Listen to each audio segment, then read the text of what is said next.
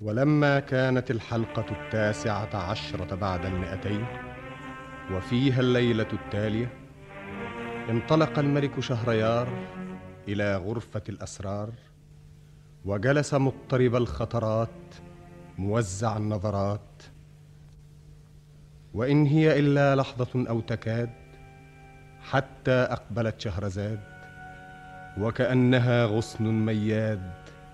يحمل بين أوراقه ثمار الأحلام وتتنفس في ظلاله عبر الأيام. خيال هائم وجو حالم وأسرار وعوالم. ولم يتمالك الملك نفسه فرفع رأسه فنظر إليها فأقبل عليها فأخذ بيديها. شهرزاد العفو يا مولاي. إن السيد لا يقوم للخادم. أنا لا أقف من أجلك ولكني أحيي هذا الجمال يا شهرزاد أتراني جميلة يا مولاي؟ ولهذا أحييك. بل تحيي جمالي. أجل أجل أحيي هذا الجمال. وما الفرق بين الجميل والجمال؟ كالفرق بين السائل والسؤال وهل تنفك الصفة عن الموصوف؟ أعرف ما تريدين يا شهرزاد نعم في الاعتبار ويفرق بينهما لا اعتبار؟ كما نفرق بين النور والنار وهل يكون النور جمالا للنار؟ ماذا أقول يا شهرزاد؟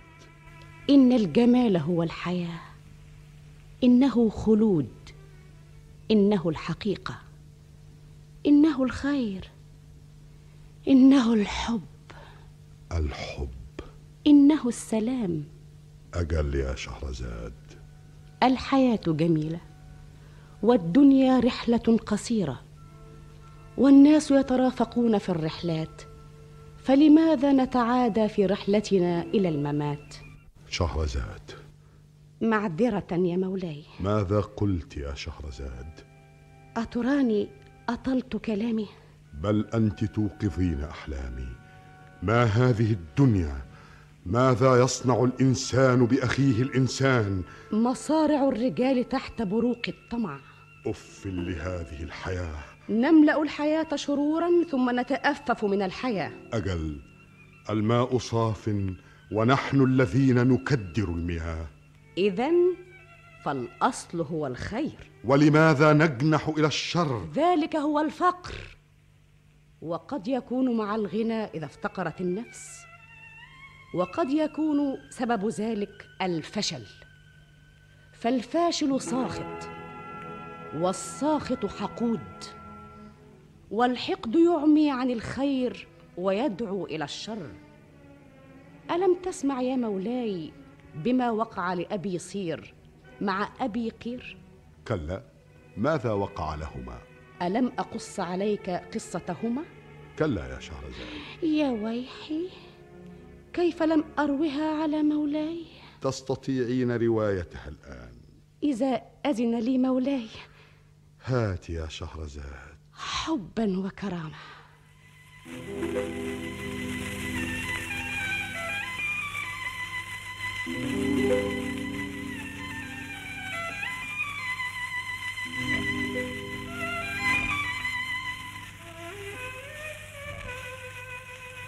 بلغني أيها الملك السعيد ذو الرأي الرشيد أنه كان في مدينة الإسكندرية فارضة الديار المصرية رجلان فقيران أحدهما صباغ دباغ واسمه أبو قير والآخر حلاق ذو إملاق واسمه أبو صير.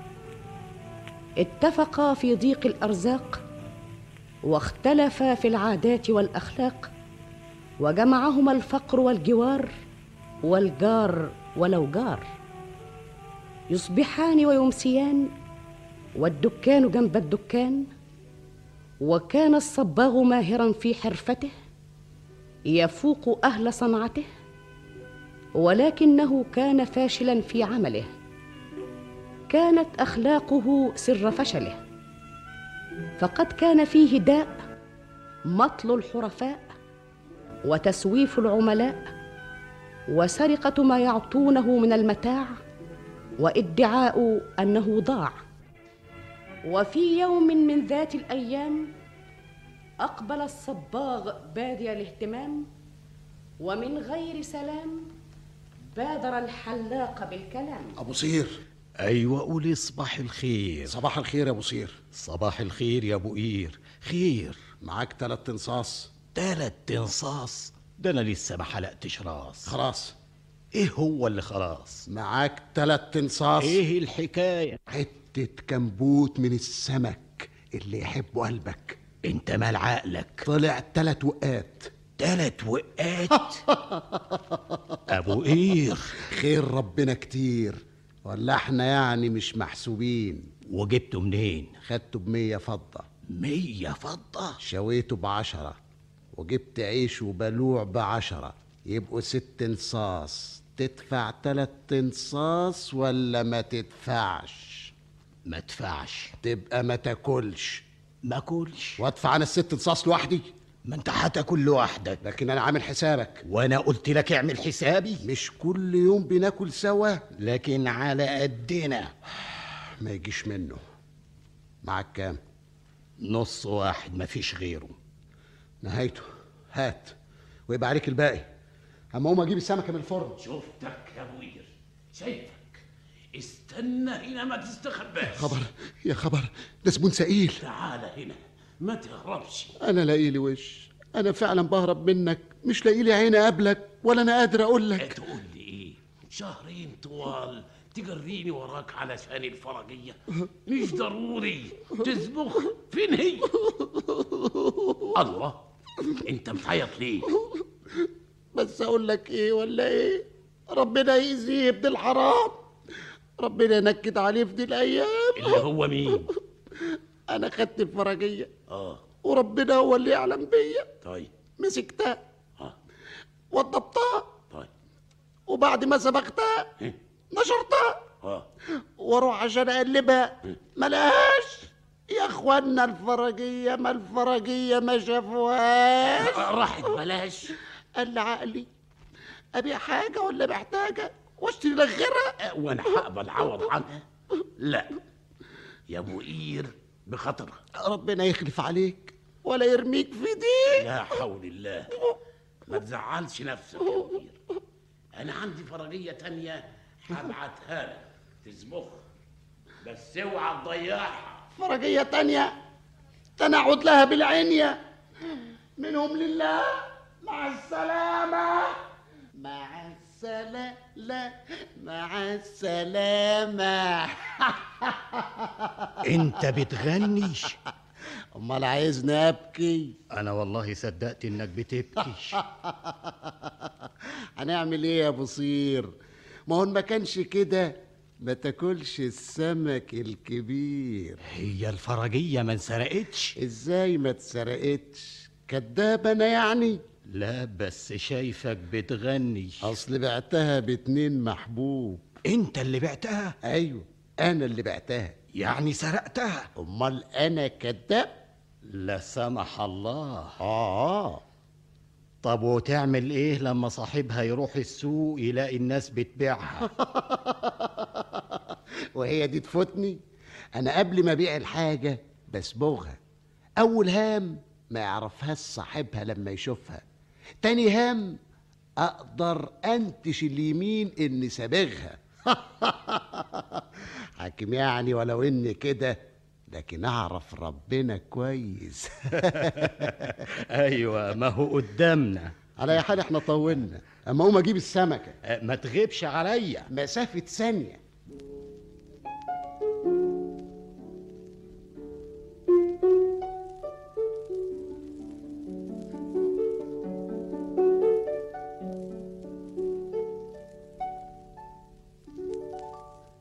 أهو طار منك تمن الفرجية ورجعت لحالتك الأولانية. حد عارف الدنيا بقت كده ليه؟ هي جرى لها إيه؟ واحد معلم زيي. أنا مش بمدح لك في نفسي. عارف يا أبو قير إيديك تتلف في محارم حرير. وفاهم سر الصنعة زي الولعة. مع ذلك أديك شايف. أنت اللي عامل في نفسك كده. أنا؟ مادام مفيش حاجة تجيلك وترجع من عندك ما أنا مضطر أبيعها. واكل بتمنها. وعاوز الناس بعد كده تجيب لك حاجتها؟ ويجرى إيه لما الناس تجيب لي حاجتها؟ تاخدها. الأرض تنقلب على صنمها. مش من حقك دي أمانة عندك. واشمعنى يعني أنا اللي هكون أمين. ما تشوف الناس إزاي عايشين. اللي وارث واللي قارص واللي نافد واللي لابد. وإحنا وإحنا مش لاقيين. انت هتشاركه في ملكه مش كل واحد ورزقه. هو أنا مش زي خلقه. انت بتزعق ليه؟ ما تشوف الناس وتشوف اللي إحنا فيه. انت بتحسد الناس على ما عطاهم. هو بس عطاهم. اطلب منه يديك زي ما اداهم. غلبت ريقي نشف لساني كل أنا محتاج أنا غلبان عدلها بقى. ابعت زي ما بتبعت لمخاليقك. أنت بتشحت ولا بتتخانق؟ أنا متضايق. أنا زهقان طهقان. يا أبو قير. يا أبو قير. الله. ده زبون تاني أهو. يا ترى مضيع له إيه؟ اجري شوف إيه. أنا هستخبى هنا. إذا كان زبون قديم طرقوه لي. وإذا كان جديد اندهلي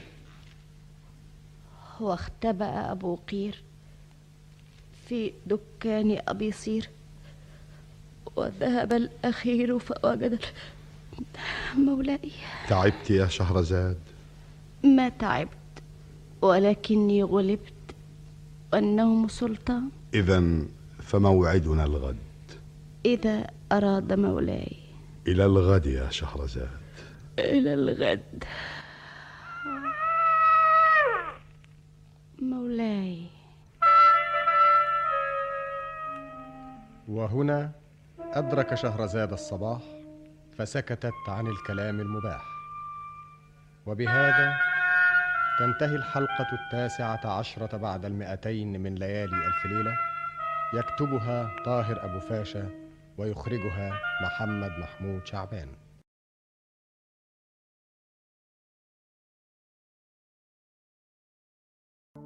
ولما كانت الحلقة العشرون بعد المئتين وفيها الليلة التالية اتخذ شهريار الملك مجلس الليلة الماضية وأقبلت شهرزاد في نفس الميعاد فسلمت عليه وجلست إليه ثم فتحت له باب الأحلام وجعلت تربط الحوادث والأيام وتستأنف الكلام. بلغني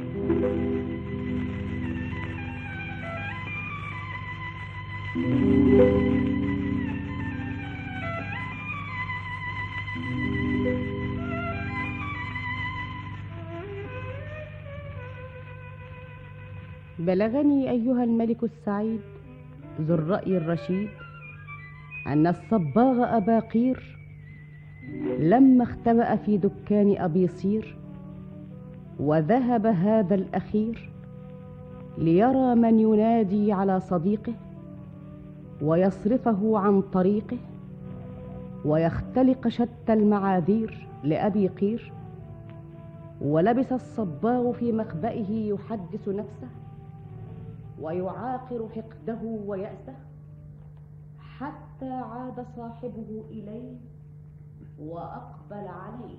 أبو قير. هو راح. اطلع ما تخافش. كان مين؟ ده الراجل اللي كان جاب لك التوب القماش. يوه لسه فاكر هو ما بينساش. ما يفتكرش ليه؟ بقى الحكاية دي قد إيه؟ يعني راحت عليه. أنا لو كنت أعلم إن هو ما كنتش استخبيت جوه. الحق عليا. أنت هتحملني جمايل ليه؟ على إيه؟ عدلها بقى. كفاية شقه ويعدلها إزاي وإنت مش معدول؟ انت معانا ولا عزول؟ اتكلم كلام معقول. راجل صنايعي مفيش مني ومش لاقي اللي شغلني ليه؟ إنت الحق عليك. برضه هيقول الحق عليه متضايق اللي فيك. واحد معلم زيك كان زمانه النهارده. اعمل معروف ما تطولش. يا خسارة يا معلم. الحلو ما يكملش. الصبيان اللي ايدي معلمة على قفاهم النهاردة الدنيا متسيعاهم عشان الزباين ما بتتعبش معاهم. لكن انت إنا أشفطناهم. مفيش معاملة. المعاملة تجيبها المعاملة. يا بتاع المسبغة. يا عم يا سباغ. أهي جات لك الندهة. طب قوم شوف. لا يا سيدي أنا ما عدتش هشوف. اعمل معروف. أنت بتقلبه متلوف. أنا غلطان معلش. طيب استخبى أنت ما تبانش يا أبو قير! يا أبو قير! قوم أحسن بينتهلي إذا كان زبون قديم طرقوه لي. وإذا كان جديد انتهلي هو راح فين؟ يا أبو قير! يا أبو قير! مش موجود أبو قير. ده أنا كنت جايب له حرام كشمير. قصدي أقول انه موجود. إيه اللي موجود وايه اللي مش موجود؟ هو فين؟ آه، جاي حالا. يا ابو قير يا ابو قير. أيوه يا ابو صير. ده حرام كشمير. حرام كشمير؟ بتاع الشهبندر. ده أنا خدام الشهبندر وخدامين الشهبندر. تسبخوا له في يومين بس اوعى تتأخر. واللون. أصفر. أصفر أصفر. الميعاد بعد يومين. من العين والعين. بعد بكرة يا أبو قير. وعليك خير. كشمير. كشمير. حرام كشمير. أبو قير. يسوى له كتير. أنت ناوي تعمل إيه؟ حسبه بس باللون الأخضر.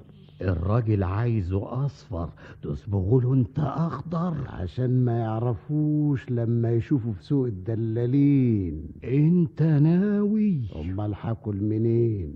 لكن ده الشهبندر إن شاء الله يكون الملك إسكندر. أنت عاوز تودي نفسك في داهية؟ في حاجة تانية؟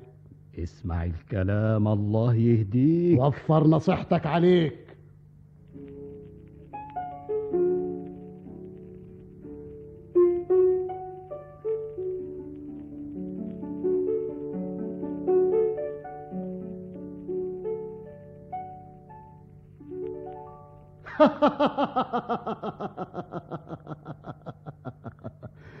تعرف قطع كام؟ كام؟ اتنين محبوب اللي جابهم الحرام. يا سلام. حاكم بالميزان. انت ما تفهمش في الحرير. ده كشمير. أبو قير. اسكت يا أبو صير. ده ربنا فضله كبير.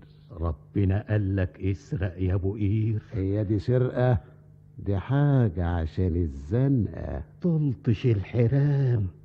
أنت مش عاوز تستغنى بالحلال عن الحرام؟ وفين هو الحلال؟ يعني لا حلال ولا حرام نموت بقى والسلام. أنت عاوز الجد؟ ما هي المسبغة قدامك أنا بيجيني حد. صنعتك اللي في اليد تأكلك الشهد. أنا مش لاقي العيش الحاف. من أعمالك الناس بتخاف. اسمع عم أقول لك ولا تقول لي ولا أقول لك اصبح الخير يا جاري أنت في حالك وأنا في حالي. يعني مش هتاكل من أكلي؟ لا يا سيدي الحال مستغني. وترجع تقول لي وتعد لي؟ أنا حلحص مسني وبات متهني. والكباب تسيبهولي؟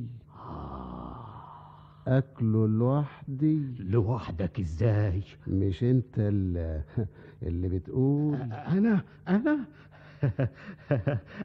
أول هو كباب. أنا وصيت الكبابجي والله الكباب طعم. بس الشهبندر يا صاحبي. يا سيدي بناقص حرام ولا اتنين؟ هو هيقول هجيب منين؟ ده الشهبندر كله. أصل الميعاد النهارده يا أبو قير. يا أبو قير يا أبو قير. مبسوط؟ قوم شوف إيه.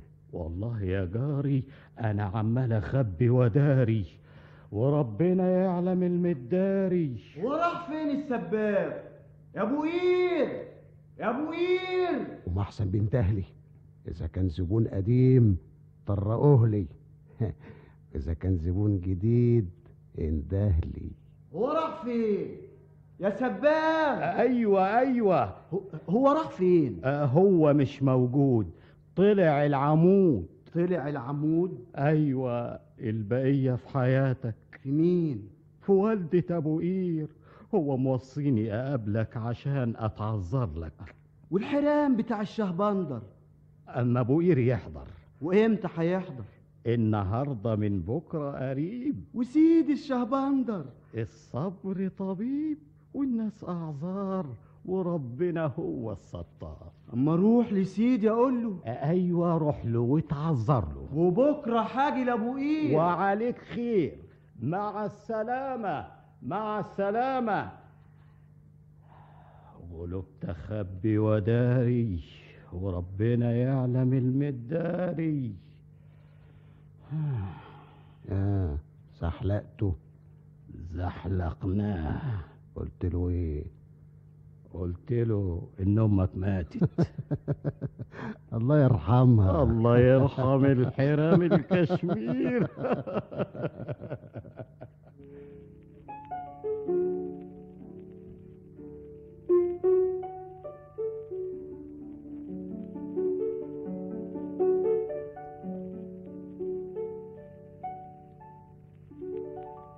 بس طول بالك يا جناب الخدام. ما تطولش في الكلام. ده بقاله النهارده خمس أيام. هو عاوز يلطش الحرام؟ آه، طب بس تعالى هنا. أنا هستناه عندك. أنت فاهم إيه أنت وهو؟ آه، طب بس استنى. ده الشه بندر والأجر على الله. أنا هستناه هنا. اوعى. زق الباب كده.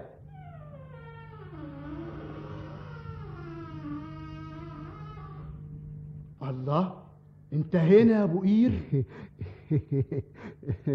فين الحرام الكشمير؟ ال ال ال الحرام الكشمير؟ أيوه الحرام الكشمير. ال الحرام الكشمير.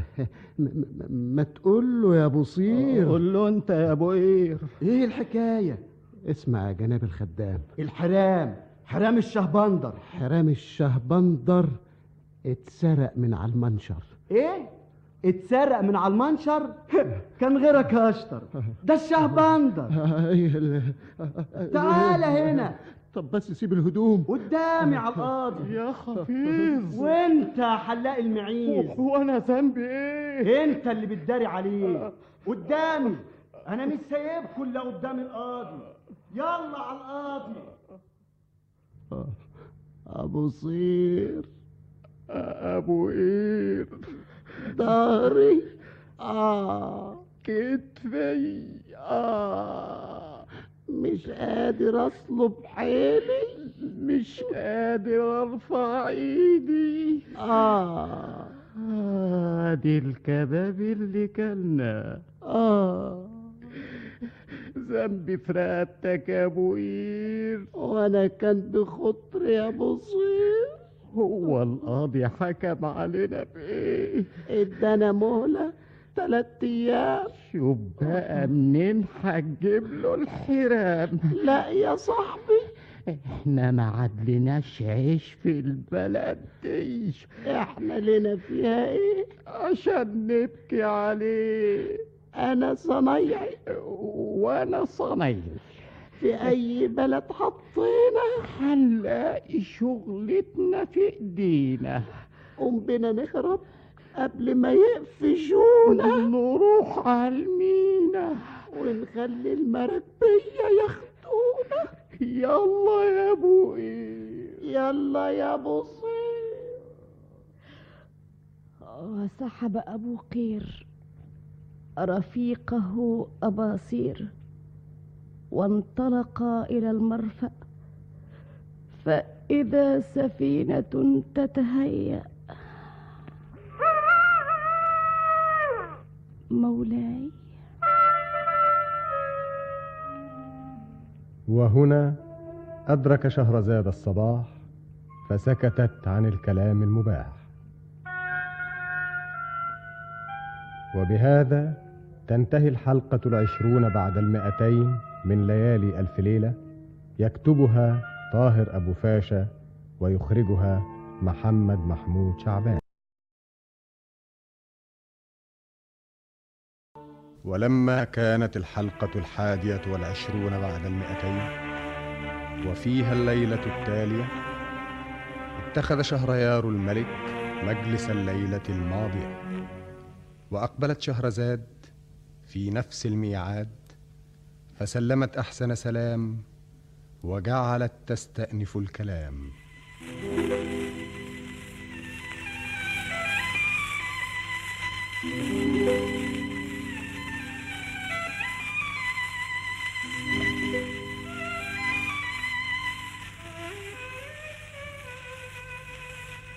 بلغني أيها الملك السعيد ذو الرأي الرشيد أن أبا صير ورفيقه أبا قير لما خاصمهما خادم الشهبندر أمام قاضي البندر وطالبهما بالحرام الكشمير وأقام عليهما النكير عندئذ أمر القاضي بهما فاشتدوا في تعذيبهما ثم أمهلهما ثلاثة أيام ليرجعا بالحرام. وجعل الرفيقان يتشاكيان ماذا يصنعان؟ وانطفأ أمامهما سراج الأمل وضاقت بهما وجوه الحيل ولم يجدا سبيلا إلى النجاة غير الفرار بالحياة. وسحب أبو قير رفيقه أباصير وجدا في المسير حتى وصلا إلى المرفأ فإذا سفينة تتهيأ وعليها أمة من الناس أشكال وأجناس فأسرع إليها الرفيقان وهما يصيحان على الركبان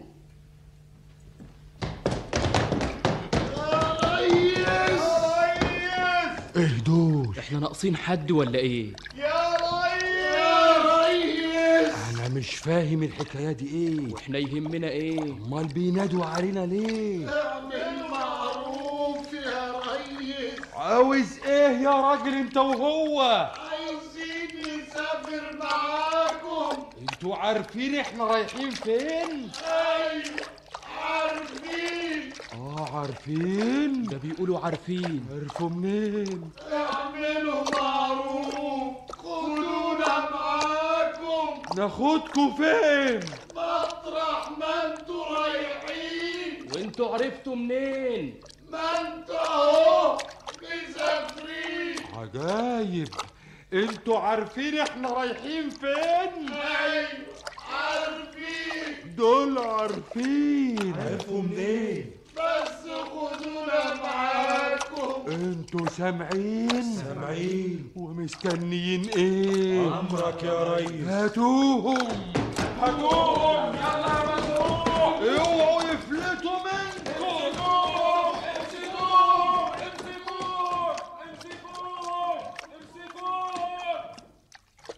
تعالى هنا. الله. استنى هنا. حكاية غريبة الحكايات. مين اللي قال لهم؟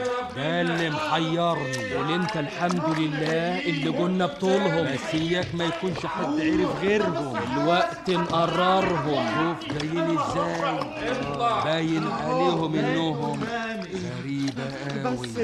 ما كنتش خلقي ما تبقاش حمائي تعالى هنا يا راجل انت وهو. ما إحنا أهو جايين. رايحين فين؟ مسافرين. عاوزين تروحوا فين؟ مطرح ما أنتوا رايحين. أنتوا عرفتوا منين؟ إحنا رايحين فين؟ وإحنا نعرف ليه. امال جايين هنا تعملوا إيه؟ جايين نسافر. سافروا على فين؟ مطرح ما أنتم مسافرين. يعني أنتوا نفسكم ما تعرفوش رايحين فين؟ ادي إحنا فوقها. مطرح ما ترسي تقلها يعني مش عاوزين تقولوا؟ نقول إيه؟ مين اللي قال لكم؟ قال لنا إيه؟ يعني مفيش فايدة منكم؟ لكن أنا هخليكوا تنطقوا. تعال أنت. كلموا يا أبو صير بيقول لك أنت يا أبو إيه؟ أنتوا الاتنين. إيه اللي في إيدك ده؟ دي دي المخلة. وريني. فيها إيه؟ فيها العدة. عدة إيه؟ الله. دي عدة حلاقة عدة حلاقة؟ انت حلاق. اللي تحسبه. اي ولا لا؟ أيوه حلاق. حلاق. حلاق ولا جاسوس؟ جاسوس. جاسوس. أنا ليا غير الطاسة والموس. وإيه اللي يثبت لي إنك حلاق؟ أنا أقدر أثبت لك. إزاي؟ أحلق لك. أنت عاوز الحق؟ دول يستاهلوا الشن. حرام عليكم. أنا هوريكم أنا قبل ما أموتكم هطلع السر منكم. السر الإلهي. أيوه أيوه الساهتن يا ساهي. يا ما تحت السواهي دواهي. أنا هوريكم شغلكم في الطريق. إلهي ما يرميك في ضيق أنا هعرف كل شيء. الموضوع. بعدين هنشوف الموضوع. يلا يا مسروع. افردوا القلوع افردوا القلوع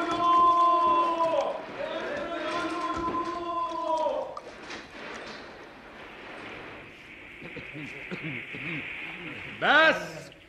بس. عاوزين نسمع الريس. اتفضل يا ريس. أنا بعت لكم عشان نفتحوا قدامكم. إحنا مأمنينك يا ريس. ده كلام كويس. إحنا هنقسم الكنز علينا. النوتي له نصيب والبحار له نصيبين. والريس برجلين. إيه رأيكم؟ موافقين موافقين. خلاص هات التابوت. إيه؟ وادي التابوت. لا مؤاخذة يا ريس. في سؤال. سؤال إيه؟ أنت هتعقدها ليه؟ سيبوه. إيه السؤال؟ دلوقتي الذهب بميزان. وادي الميزان. طيب والجواهر هنقسمها إزاي؟ أهو عمل لي إشكال. هقول لك نسيب الجواهر في مكانها أما نوصل نبقى نتمنها. ولا نأجلها؟ ما نأجلهاش. إحنا عاوزين كل واحد يعرف نصيبه. نفتح التابوت. افتح يا ريس. ها؟ بسم الله. الله. إيه ده؟ ده اللي كنا بنجري عليه؟ إيه؟ في إيه؟ شوفوا التابوت فيه إيه؟ الله ده ميت مصبرينه. الكنز. طلع ميت؟ دي موميا رحنا في داهية. جثة فرع أم الفراعنة. ادي نبنا ضاع تعبنا اتفضلوا بقى قسموها من جديد. كل واحد ياخد له دراع ولا إيد. انت هتعزينا في حالنا. مش كفاية اللي جرالنا. أدي الجواهر اللي قعدت تقول عليها. أدي الكنز اللي سرقناه. بس ما نبنا غير الاتنين اللي عذبناهم. إحنا ظلمناهم. سيبوهم بقى. قابضين عليهم ليه؟ ده ذنبهم. طب اجري فكهم. وهاتهم هنا هما الاتنين.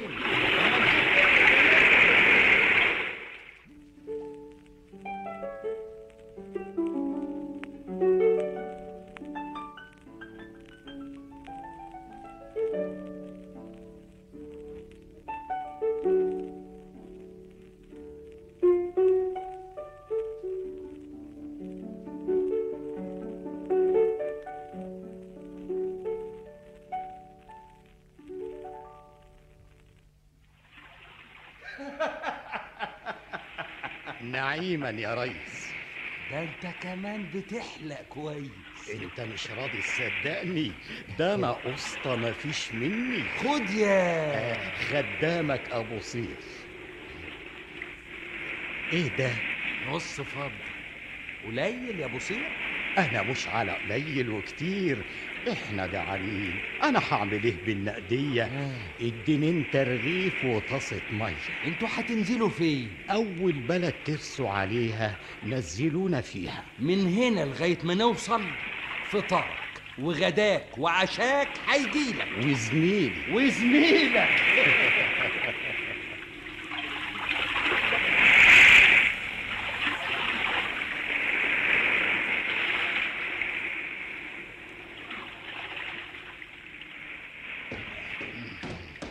ابو قير برضه بتاكل يا أبو قير؟ أمال إحنا بنجري على إيه يا أبو صير؟ اوعى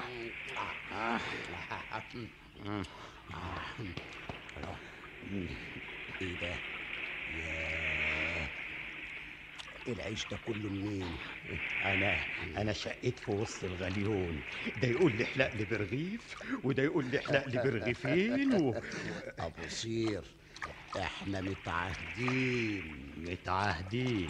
الشغال يطعم البطال لحد ما تتعدل الاحوال يا ابو صير يا ابو قير ده الريس أيوه يا ريس جهزوا نفسكم. إحنا وصلنا. إحنا يا ريس قربنا على البر. نعمل إيه في التابوت؟ ارموه البحر. أنتوا هترموه؟ احدفوه. آه، طب ما تديهولنا. نديهولكم. ويبقى كتر خيركم. انت عارف التابوت ده فيه إيه؟ ده فيه ميت موميا. من الفراعنه ما يمكن أصله من جدودنا. انت عايز تنحسنا؟ وهو فيه نحس بعد اللي إحنا فيه. انت هتعمل بو إيه؟ مش بتقول هترميه؟ اديهولنا بدل ما ترميه. يا مسروع اديلهم التابوت باللي فيه. اتفضلوا ياخدوه. اطوي الشراع وارخي الشغول اطوي الشراع وارخي الشغول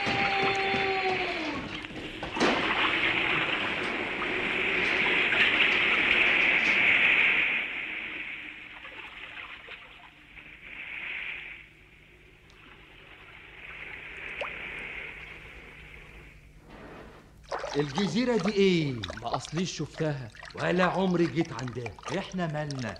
ننزلهم ونمشي بحالنا. يلا يا ابو صير. يلا يا ابو قير شيل معايا التابوت. أنا ما أقدرش أشيل غير المية والقوت. تعالى تعالى شيل معايا. ها؟ شيل. ياه ده التابوت تقيل. مع السلامة يا ابو صير. مع السلامة يا أبو قير. مع السلامة. ونزل الرفيقان إلى البر وقد اجهدهما سفر البحر وحمل أبو صير التابوت وحمل أبو قير القوت وظل يضربان في الجزيرة حتى لاحت لهما مدينة.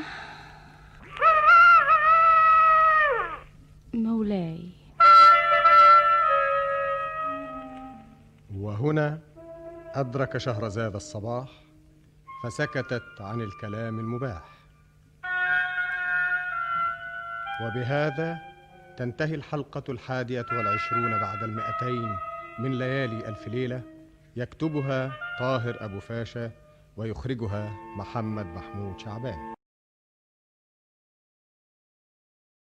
ولما كانت الحلقة الثانية والعشرون بعد المئتين وفيها الليلة التالية اتخذ شهريار الملك مجلس الليلة الماضية وأقبلت شهرزاد في نفس الميعاد فقام الملك إليها وأخذ بيديها وأجلسها في مكان القبول وجعل يصغي لها وهي تقول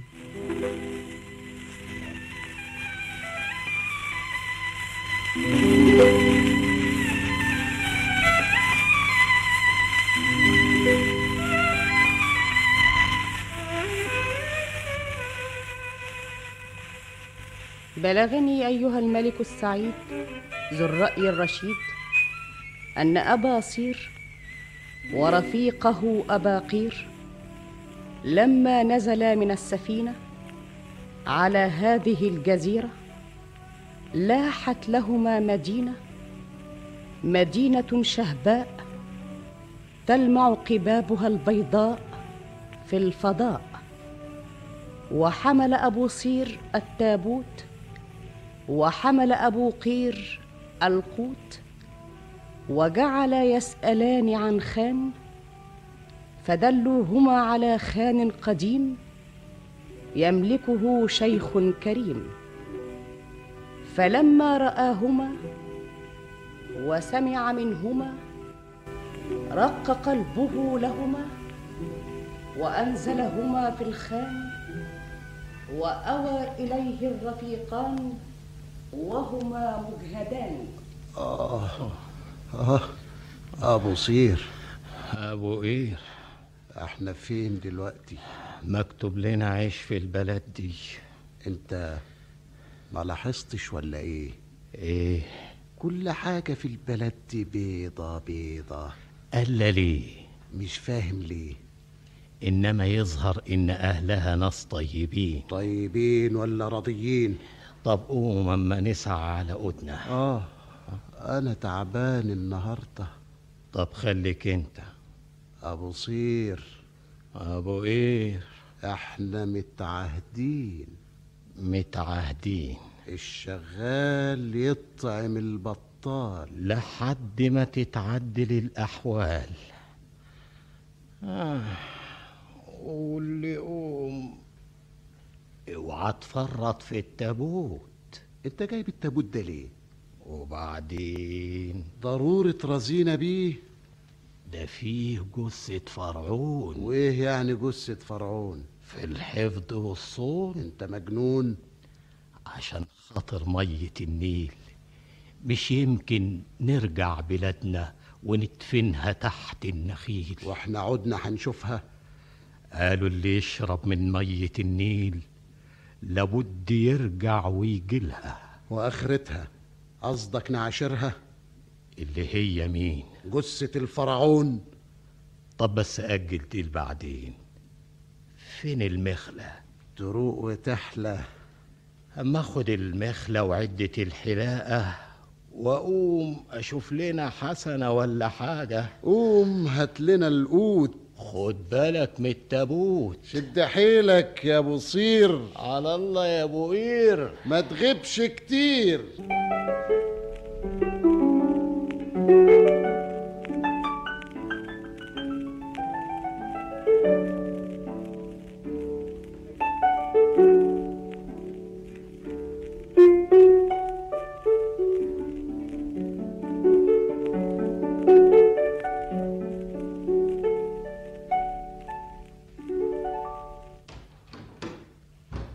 قير.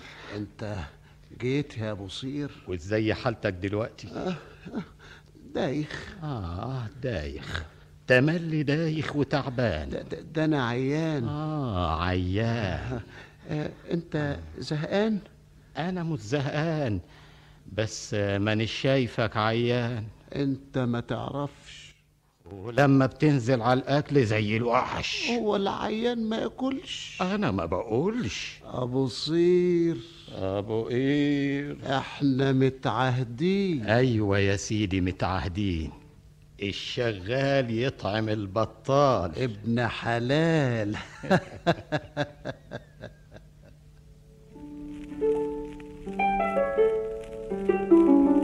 ابو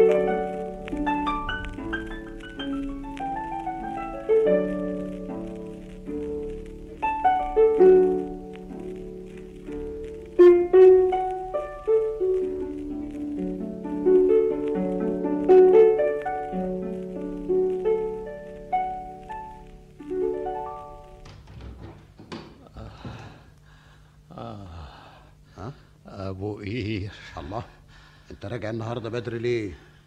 مش عارف جرالي إيه. لا لا لا لا شد حيلك يا أبو صير. تعبان قوي اسندني. الله الله الله الله الله الله.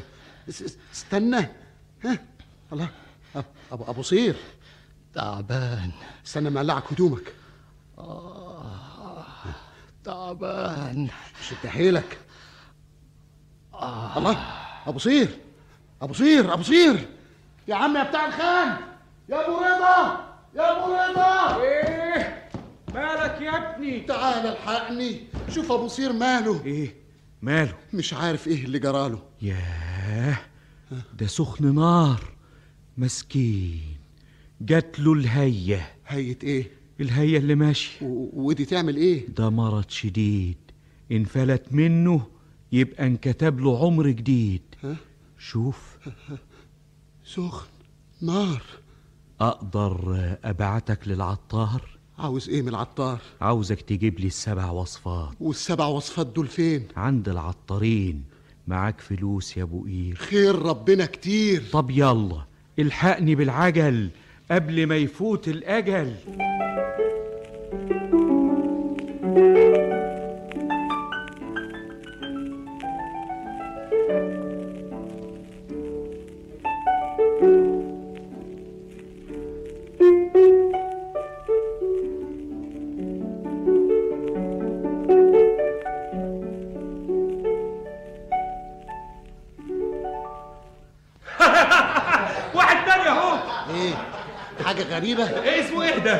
اسمه إيه يعني إيه؟ اما عجايب. أنتوا بتبصوا له ليه كده ليه؟ انت خايف ليه؟ إحنا بس بنستغرب. تستغربوا على إيه؟ أصل إحنا اليومين دول شفنا واحد زيك. ودي فيها إيه؟ يعني لابس هدوم زي دي. إيه؟ مالها الهدوم دي؟ اللون ده اسمه إيه؟ ليه؟ بتسموه إيه؟ نسميه أخضر. طب وده أصفر. وده اللهم طولك يا روح. أنتوا ما عندكوش ألوان. عندنا اللون ده بس. الأبيض بس. آه. وما بتسبغوش هدومكم ليه؟ نصبغها نصبغها يعني إيه؟ ما ما عندكوش مسابغ والمسابغ دي تبقى إيه؟ تعالى يا راجل أنت يا غريب. أنت. أنا؟ إحنا عمالين نفتش عليك وأنت هنا. أنا؟ تعالى كلم السلطان. السلطان؟ أنا عملت إيه؟ أنت خايف ليه؟ السلطان سمع عنك. سمع عني أنا؟ وعاوز يقابلك. وليه عايز يقابلني؟ عشان يتفرج على لبسك. اعمل معروف سيبني. تعالى هنا. سيبني. ده ده, ده مش أنا. ده, ده, ده واحد زيي. الملك طالبك ومش عاجبك. أنت إيه اللي حشرك ده؟ ده أنت لسانك زي المبرد. خدوه. هاتوه. يا سلطان يا سلطان تعال يا راجل انت هنا. أنا أنا أنا, أنا ما, عملتش حاجة يا مولانا السلطان. حد سألك عن حاجة؟ انت منين؟ من بلد اسمها اسكندرية. ياه انت من مصر؟ أيوه من مصر المحمية. وإيه اللي جابك بلدنا؟ الظروف الظروف اللي حدفتنا. مصر بلاد السحر والكهان. أيوه. أيوه يا مولانا السلطان. عشان كده بتلبسوا الهدوم ألوان. إزاي ما عندكوش ألوان يا مولانا السلطان؟ وهنجيب الألوان منين؟ ما عندكوش سباغين؟ يعني إيه سباغين؟ ي- يصبغوا الهدوم أسود أحمر أخضر زي ما أنتوا عايزين. إحنا فين؟ والحكاية دي فين؟ تحب تصبغ حاجة يا مولانا؟ حاجة إيه؟ أي حاجة. مين اللي يصبغها أنا. أنت؟ أيوه أنا. أنت سباغ ولا حلاق؟ سباغ. أمال ليه قالوا لي إنك حلاق؟ أنا أنا أنا أصلي صنعتي الصباغه لما ما, ما لقيتش في البلد دي مسابغ آه، اشتغلت بالحلاقة. يعني لو اديت لك الجبة والطيلسان. اصبغهم لك أوام. بس إيه الألوان؟ آه. آه. لون الزرع. يعني أخضر. والطيلسان. آه. زي ده يعني أصفر. إيه طلباتك؟ مفيش غير الأجزاء اللي هعوزها. يا قبطان مولاي السلطان. تاخد الراجل المصري ده وتنزلوه في قصر الضيافة. أمر مولانا. وتشوفوا طلباته. كل اللي يقول لك هاته هاته.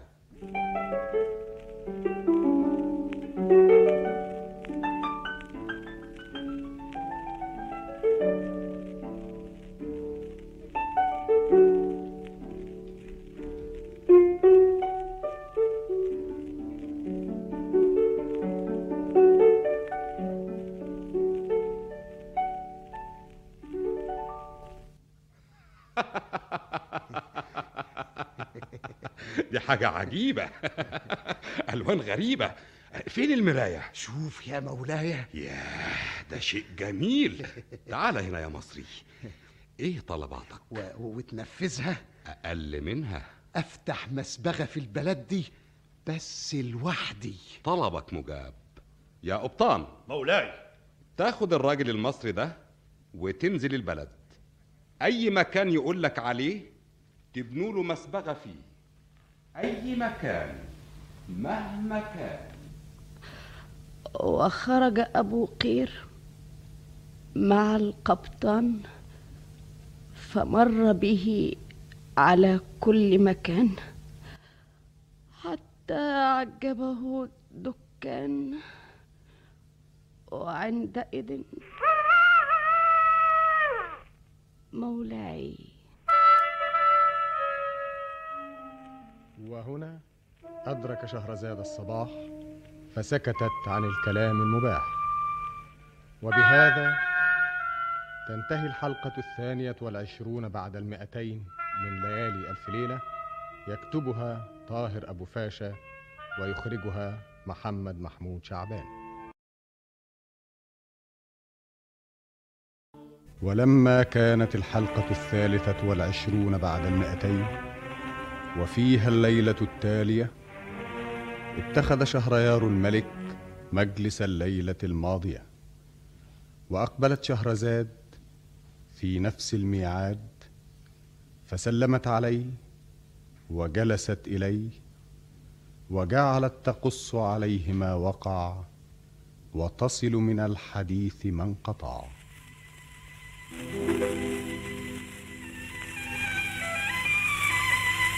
بلغني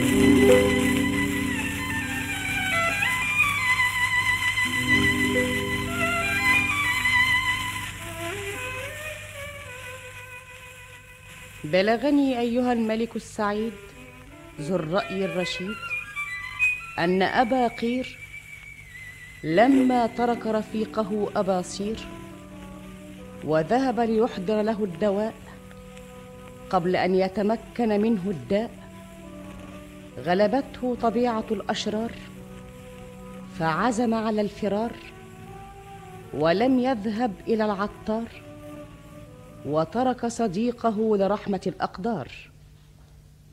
ونسي الخان ورفقة الخان وذهب لمقابلة السلطان مع القبطان. كانت هذه المدينة لا تعرف الألوان إلا في الطبيعة. فلما صبغ الجبة والطيلسان تعجب السلطان وقرب إليه أبا قير ووصله بالخير الوفير وأرسله مع القبطان ليختار لنفسه أي مكان.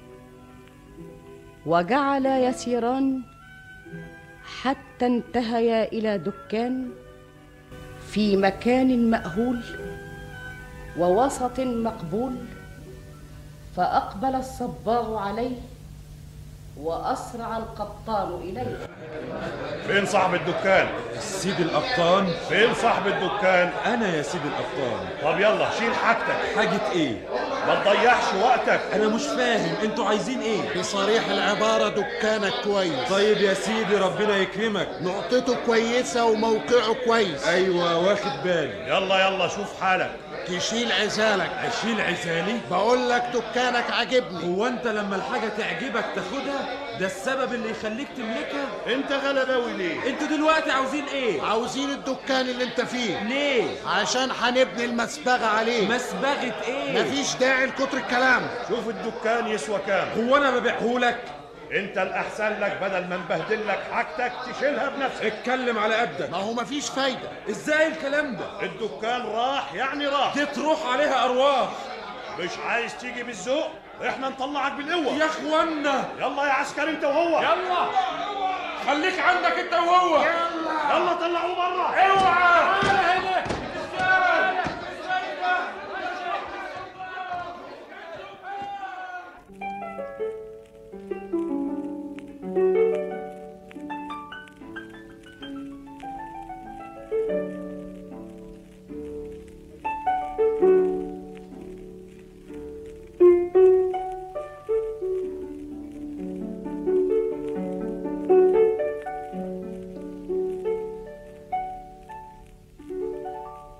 السباغ.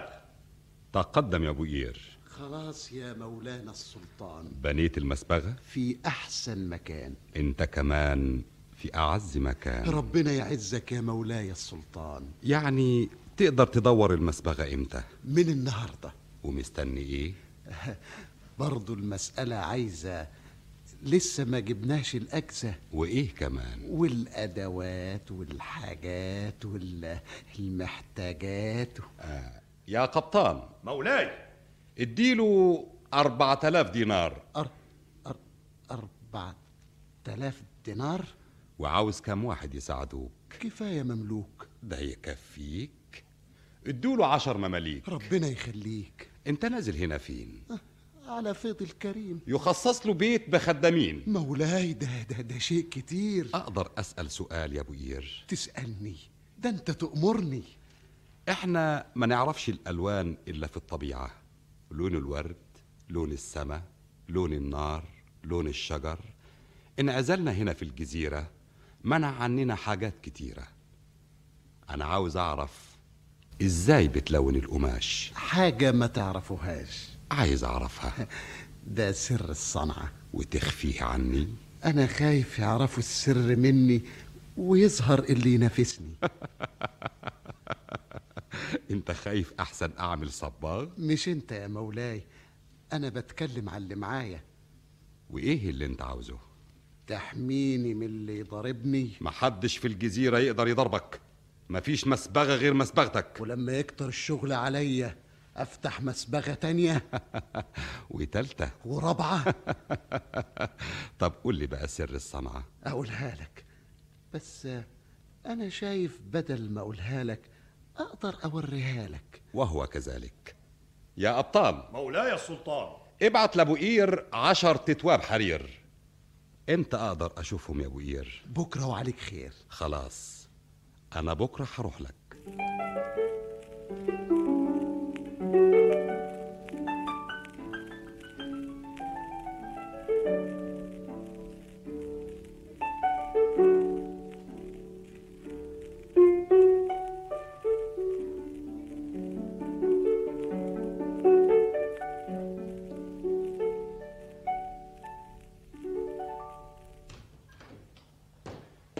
صباح الخير. صباح النور. تعالى ده أنا قلبي عندك. انت عملت إيه؟ أنا جاي لك قبل ما تخرج عشان ناخد راحتنا في الكلام. طب بس اتفضل. اتفضل. اتفضل. إيه تشرب سكر؟ متشكر. أنا والله صعب عليا حالك من يوم ما علمت إنهم خدوا دكانك. دكاني وحالي ومالي. أنا سمعت إنك رحت للسلطان. إداني قرشين لا هم محوقين ولا ملوقين. وعملت إيه؟ هعمل إيه؟ ما لقيتش دكان تاني؟ أنا جاي لك النهارده عشان كده. أنا؟ محدش غيرك يقدر يساعدنا عليه. اللي هو مين؟ أنت تعرف الراجل السباغ؟ أبو قير؟ بياخد منك الأجزة والعطارة. ويطلع لي الحساب شقارة ونجارة. مع إنه بيكسب في اليوم أكتر من 100 جنيه. أيوه يا أخي بيقولوا عليه. والعنطزة والكبر اللي هو فيه. له حق. ما دام مفيش سباغ غيره. وليه مفيش غيره؟ عشان سر الصنعة اللي معاه. ولو عرفناه. وإيه اللي هيعرفه لنا؟ أنت. أنا؟ مش بياخد منك العطارة اللي بيركب منها السباغة؟ أيوه صحيح. صح النوم. لكن نعرف منين النسب بتاعتها؟ نجرب. وبعد ما نجرب. ضروري هنوصل أنت عاوزنا نفتح مسبغة. ده إحنا يبقى انفتح لنا كنز ونعيش في نغنغة وعز. الحكاية دي إيه؟ أمال أنت فاكر إيه؟ طب إيدك. إيدك. المسألة دي سر بينا. إحنا اتنين وربنا تالتنا.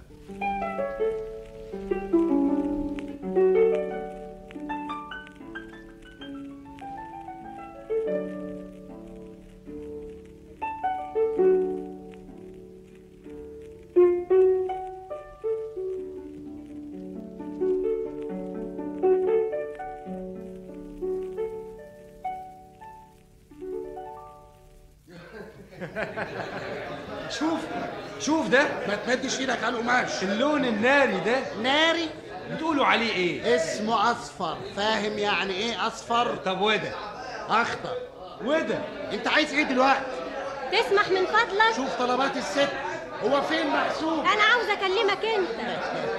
فين وإمتى؟ ما أنا بقول لك أهو. عايزه إيه؟ عايز اصبغ الطوب ده زي ده. أحمر يعني؟ تاخد كام؟ تدفعي محبوب وتفوتي بعد عشر أيام. محبوب؟ كتير المحبوب. ده أنا شارية الطوب خمسة دراع بنص محبوب.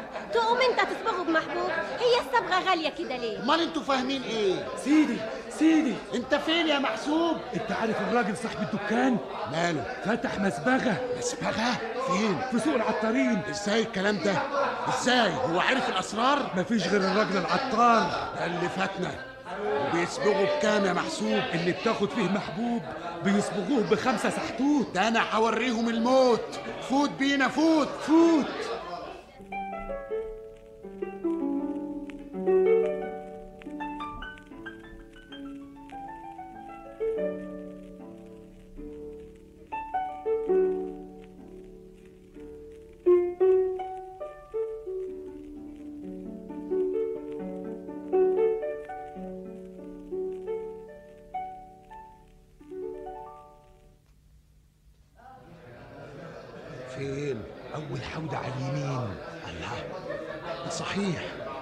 الهدوم منشرين شوف شوف شوف الألوان. فين الراجل العطار؟ فين العطار؟ فين؟ أهلا وسهلا شيخ السباغين. أنت عملت المسبغة دي منين؟ أنت جاي تبارك لي؟ أنا جاي اعفلها لك فال الله ولا فالك. أنت بتاكلها وهي ولعة. ربنا قال يا عبد ربنا قال لك تسرق سر الصنعة. أنا سرقت سر الصنعة. وانت سرقت الصنعة. وكمان بتتكلم. انت بتصبغ التوب محبوب وأنا بصبغه بخمسة سحتوت. طب يلا اخرج منها. اخرج منها؟ أنا هجيب لك بابها. فين المماليك؟ اوعوا حد يلمسها اخرجوا الراجل عطار. كسروا المواجير والازيار تعال فوق اوعى. جرجروا على وشه. اوعى. أنا هجيب كرشه. آسف. اوامر السلطان. اسمها مسبكة السلطان. مفيش حد في البلد دي يقدر يضربني. كسر. كسر. وتحت حماية السلطان انفرد بصباغة الألوان وأصبحت مصبغة أبي قير قبلة الجماهير وأقبلت الدنيا عليه وأسرع الغنى إليه ونسي رفيق سباه والعهد الذي قطعاه إلى أن كان يوم من ذات الأيام. مولاي. وهنا أدرك شهرزاد الصباح فسكتت عن الكلام المباح. وبهذا تنتهي الحلقة الثالثة والعشرون بعد المئتين من ليالي ألف ليلة يكتبها طاهر أبو فاشا ويخرجها محمد محمود شعبان. ولما كانت الحلقة الرابعة والعشرون بعد المئتين وفيها الليلة التالية اتخذ شهريار الملك مجلس الليلة الماضية. وإن هي إلا لحظة أو تكاد حتى أقبلت شهرزاد في نفس الميعاد فتقدمت إليه وركعت بين يديه وجعلت تروي له وتقص عليه.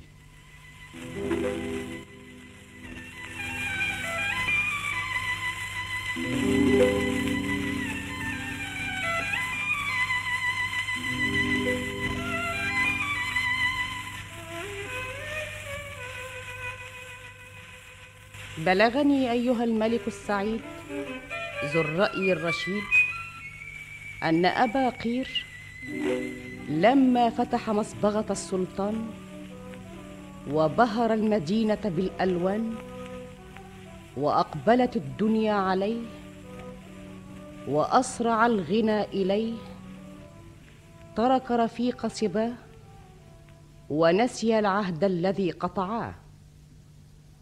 وكان أبو قير قد ترك صديقه اباصير وخرج ليحضر له الدواء قبل أن يتمكن منه الداء فغلبته طبيعة الأشرار وركن إلى الفرار وترك صديقه لرحمة الأقدار. وظل أبو صير في غيبوبة الحمى أربعين يوما ثم بدأ يتماثل للشفاء. وأفاق من هذا الإغماء وفتح عينيه ونظر حواليه وأقبل صاحب الخان عليه.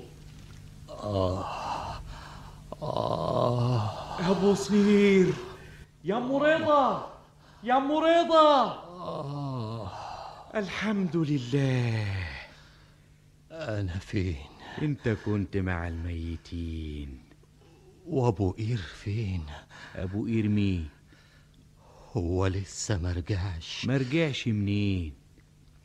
هو مش خرج يجيب السبع وصفات. الكلام ده إمتى؟ النهارده. النهارده؟ أنا بقالي قد إيه؟ إنت نايم النومادي بقالك أربعين يوم. أربعين يوم؟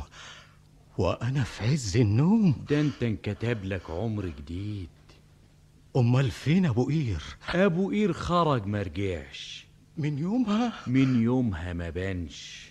راح فين؟ ما تعرفش؟ هو راح يجيب الدواء مرجعش. أمال مرجعش ليه؟ أنت تعرف جراله إيه؟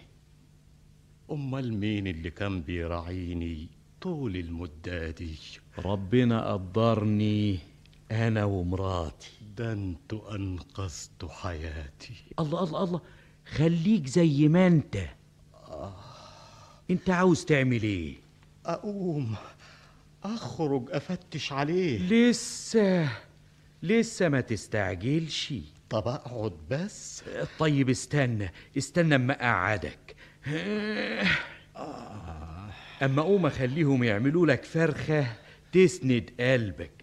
خليك كده أما أروح أقول لأم رضا يا أم رضا يا أم رضا.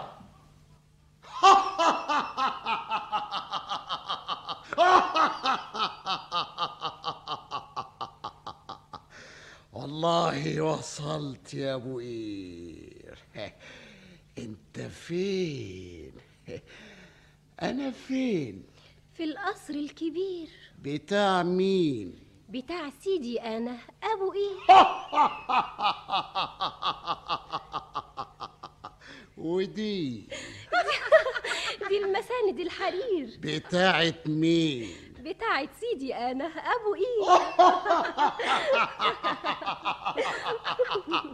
وأنا؟ أنا مين؟ ها؟ أنت سيدي أنا سيدي أنا. سيدك مين؟ أبو قير وانت؟ الله اختش يا سيدي.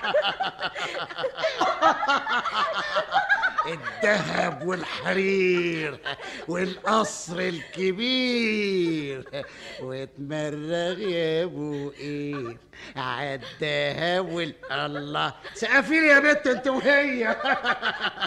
واتمرغ يا أبو قير عالذهب والحرير. اتمرغ يا ابو قير عالذهب والحرير.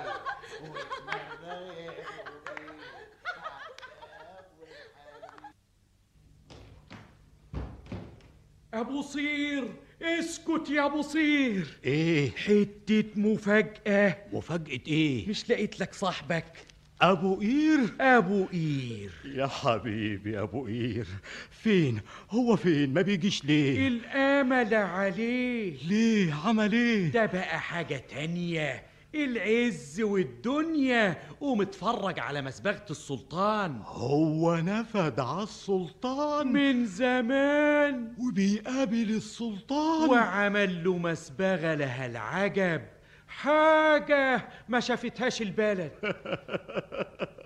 يجازيك يا أبو قير استنى بس استنى أنت رايح فين؟ رايح لمسبغة السلطان. وهو ليه ما جالكش وأنت عيان؟ الغايب حجته معاه. الحمد لله اللي ربنا نجاه. أنت قلبك طيب يا أبو صير. خليها على الله. ولأجل نيتك دي هتشوف الخير. الحمد لله. وحشني وحشني. هي المسبغة فين؟ عارف الساغة؟ عارفها. أول عطفة على اليمين. في سوق الدلالين. تروح في أول سوق الدلالين وتقول مسبغة السلطان فين. عارفها. كنت بحلق للناس فيها. ألف من هيدلك عليها.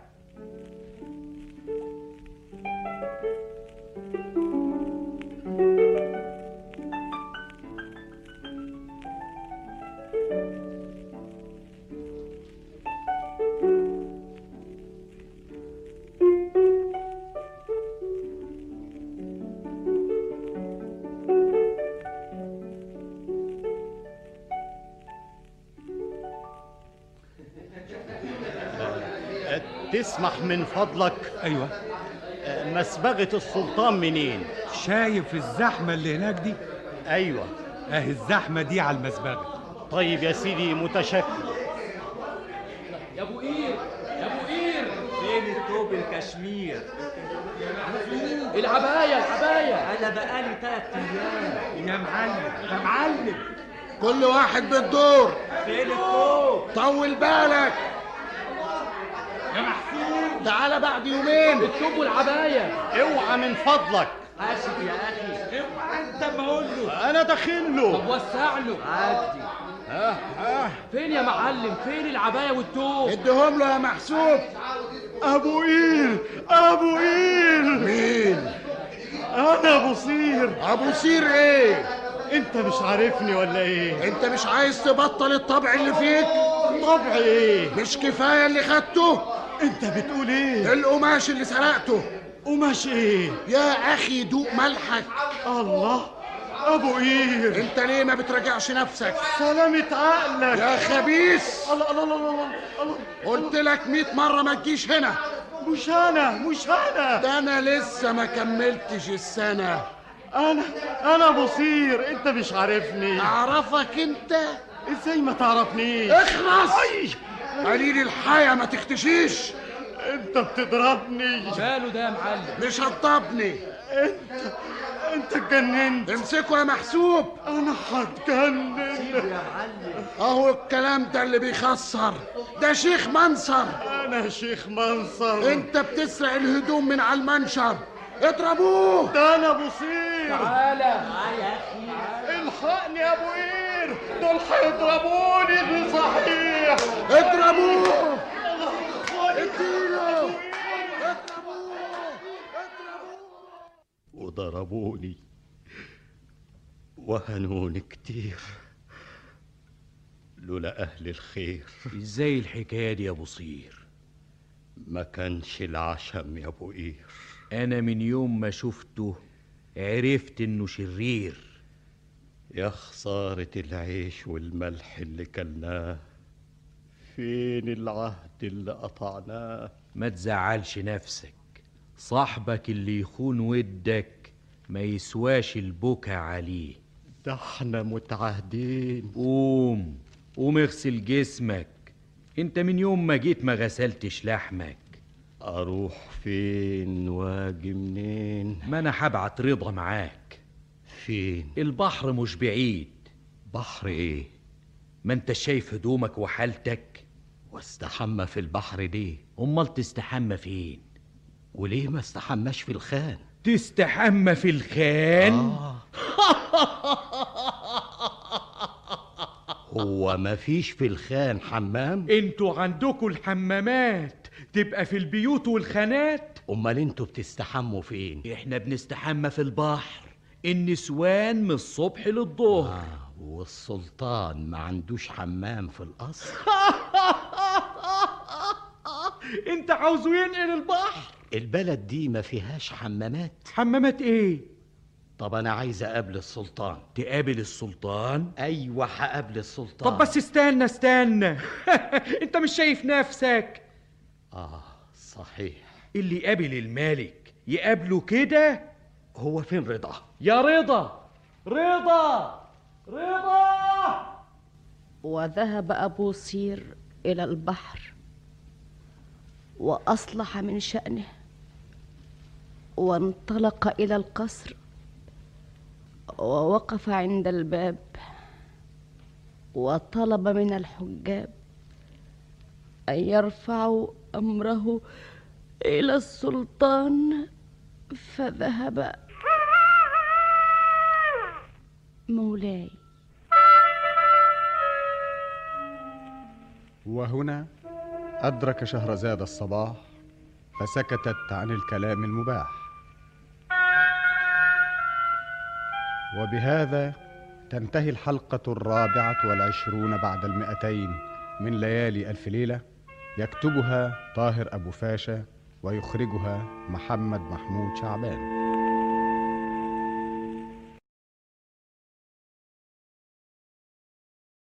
ولما كانت الحلقة الخامسة والعشرون بعد المئتين وفيها الليلة التالية اتخذ شهريار الملك مجلس الليلة الماضية وأقبلت شهرزاد في نفس الميعاد فقام الملك إليها وأخذ بيديها وأجلسها في أعز مكان وراحت تروي له ما جرى. وتقص عليه ما كان.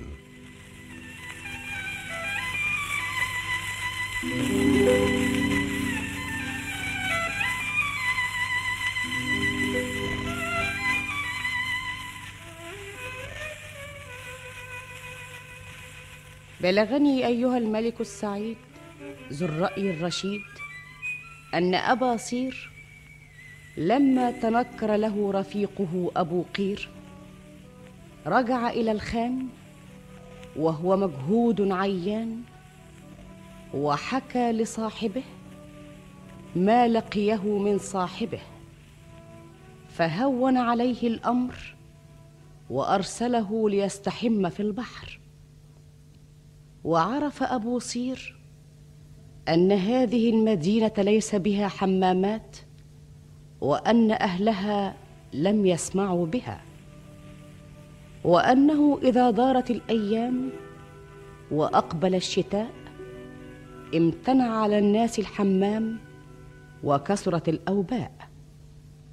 وفكر أبو صير وأطال التفكير وخطر بباله أن يرفع الأمر إلى السلطان وأن يبني له حماما كحمام سليمان الذي بنته له الجان. فلما قرب من الرحاب ووصل إلى الباب تصايح به الحجاج. ارجع يا راجل انت يا اللي جاي أنا جاي يا ابن السلطان. ارجع السعادي طب بس ما تزقش. مولانا السلطان ارجع يا راجل انت. ماله الراجل ده؟ أنا يا مولاي. ارجع بقول لك. سيبوه. تعال يا راجل انت هنا. مولاي. انت جاي هنا ليه؟ أنا يا مولاي راجل غريب. واللي جابك إيه؟ الاسم والنصيب. وعاوز إيه؟ أنا يا مولاي دوا الشعب بتاعك معايا. دواء إيه؟ دوا الهية أنت تعرف دواء للهية أيوة. أنا مقدر المسؤولية. وان طلع كلامك شوية. اعمل اللي تعمله فيا. وهو كذلك. ها. وإيه كمان؟ انت اتضايقت يا مولانا السلطان. اتكلم في الموضوع. أنا عندي مشروع. لسه ما فهمناش. إيه دخل الهية في الموضوع؟ الهية بتمسك في الناس عشان ما بتستحماش. برضه ما فهمناش. انت مش ملاحظ يا مولانا إن الهية ما بتجيش إلا في الشتاء؟ هي معادها كده. مع إن الصيف في كل الدنيا يحرك الأخلاط ويجيب الهية أنت عاوز تقول إيه؟ عاوز أقول إن الناس هنا طول الشتاء ما يستحموش. إزاي يستحموا في الشتاء؟ أنت ما تعرفش البرد بتاع هنا؟ وليه ما يسخنوش المية؟ يسخنوا المية؟ أيوه. نولع تحت البحر؟ إحنا عندنا نسخن المية ونغسل بيها لحمنا. فين؟ في الحمامات. حمامات؟ أيوه. يعني إيه حمامات؟ الحمام يا مولانا السلطان اخترعوه الجان للملك سليمان. يعني إيه حمام؟ مكان لاستحمام. مبني بالرخام وفيه لوان وإيه كمان؟ وفيه مغطس للي يحب يغطس. كويس. واللي يحب يتكيس واللي يحب يتكبس. والمية تبقى سخنة؟ نار. والحمام بخار. وفيه البخور. ده عالم مسحور. دي نعايم نعايم. وانت تعرف الكلام ده منين؟ ما أنا جاي لك في كلامي. أنا أصل شغلتي حمامي. يعني تقدر تعمل لي حمام؟ مسافة ما نبنيه يا أبطال. مولاي السلطان. تنزل معاه البلد. أي مكان يقول لك عليه؟ نطلع اللي فيه. وتبنوا له الحمام. يلا أوام. إلا حمام.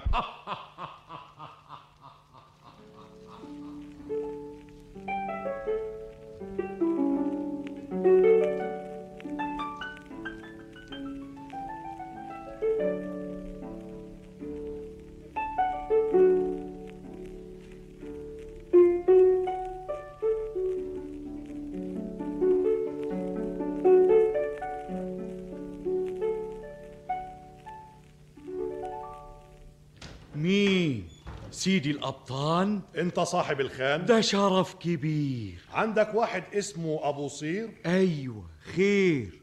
يا بصير يا بصير أيوه يا أبو رضا. تعال كلم سيدي الأبطال ده انت شرفت الخان. اتفضل. أهلا وسهلا أهلا. آه، هات لنا يا أبو رضا سطلين سكر. أنا متشكر. إزاي؟ والله لا تشرب السكر بتاعنا. يا رضا يا رضا. راجل طيب أبو رضا. مش كده؟ وأنت كمان. طيب وأهل خير. اسمع يا أبو صير. أيوه. أنا لقيت لك المكان اللي تبني فيه الحمام. فين؟ عارف وكالة الصابون؟ أيوه. مالها؟ يعجبك مكانها؟ ونقطتها. أهي دي اللي هناخدها.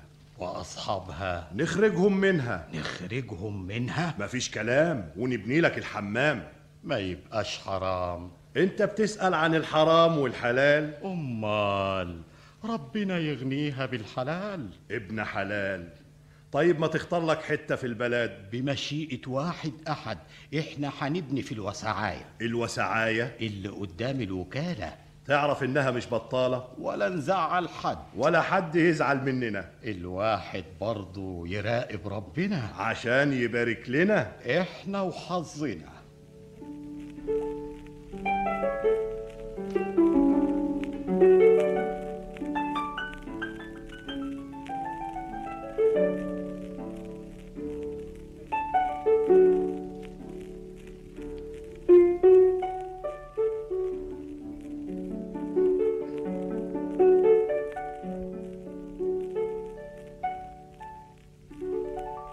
أبو قير الصباغ. تعالى يا أبو قير. مولاي السلطان. انت عملت إيه يا ابو قير؟ في إيه؟ الناس بتشتكي منك كتير. ليه؟ إزاي تاخد محبوب في صبغة التوب مع ان التوب كله ما يجيبش محبوب؟ انت يا مولاي موعدني ما حدش يضربني. لكن ما وعدتكش تجزر في الناس.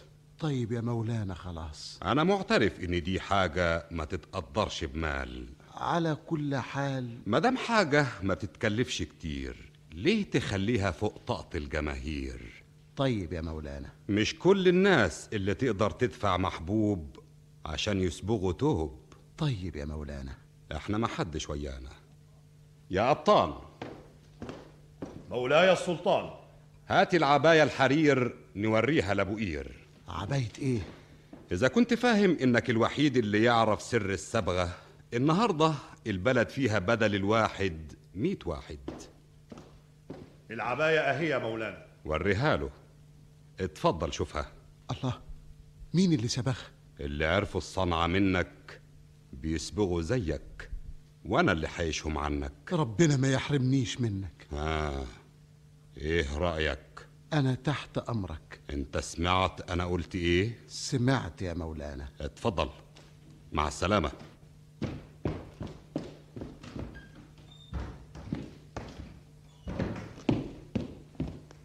أبو صير الحمامي. تقدم. مولاي السلطان. عملت إيه يا أبو صير؟ حتة حمام كبير ملوش نظير. يا سلام. والحيطان رخام. شيء جميل. والفسقية والسلسبيل. أقدر اشوفه النهارده ولا ما أقدرش؟ أما يخلص يا مولانا. هو لسه ما خلصش؟ خلاص ما عادش. لسه بس الفرش. والعمال. واحد على العمال واتنين على الباب وخمسة في الليوان يا أبطال. مولاي السلطان. اديله أربعة آلاف محبوب. خيرك لسه موجود. وعشر مماليك وعشر عبيد. ربنا يبارك ويزيد. إمتى هتجين يا أبو صير؟ بعد يومين بالكتير. وعليك خير. وإنت من أهل الخير.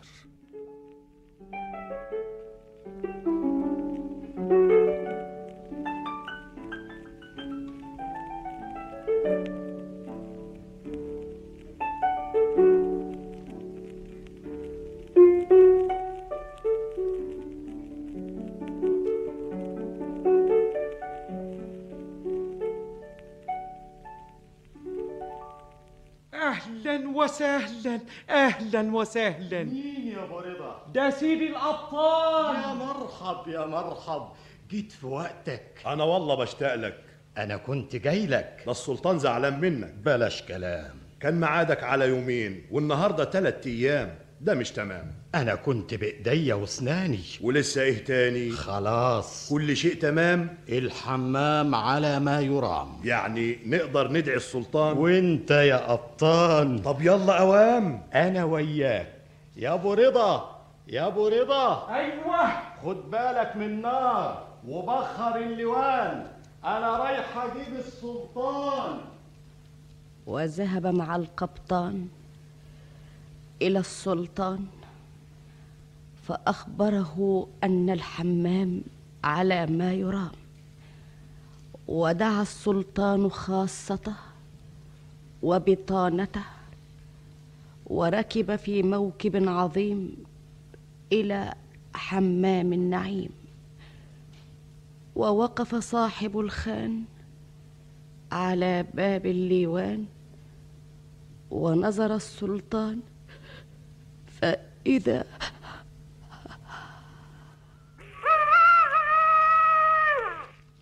مولاي.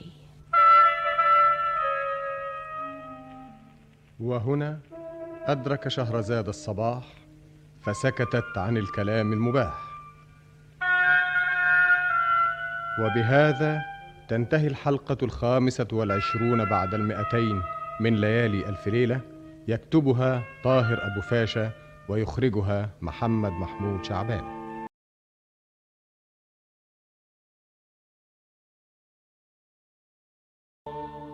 ولما كانت الحلقة السادسة والعشرون بعد المئتين وفيها الليلة التالية اتخذ شهريار الملك مجلس الليلة الماضية وأقبلت شهرزاد في نفس الميعاد فتقدمت وتأخرت وحيت وسلمت وبصوت كأنه أنغام طارت به إلى أودية الأحلام واستأنفت الكلام.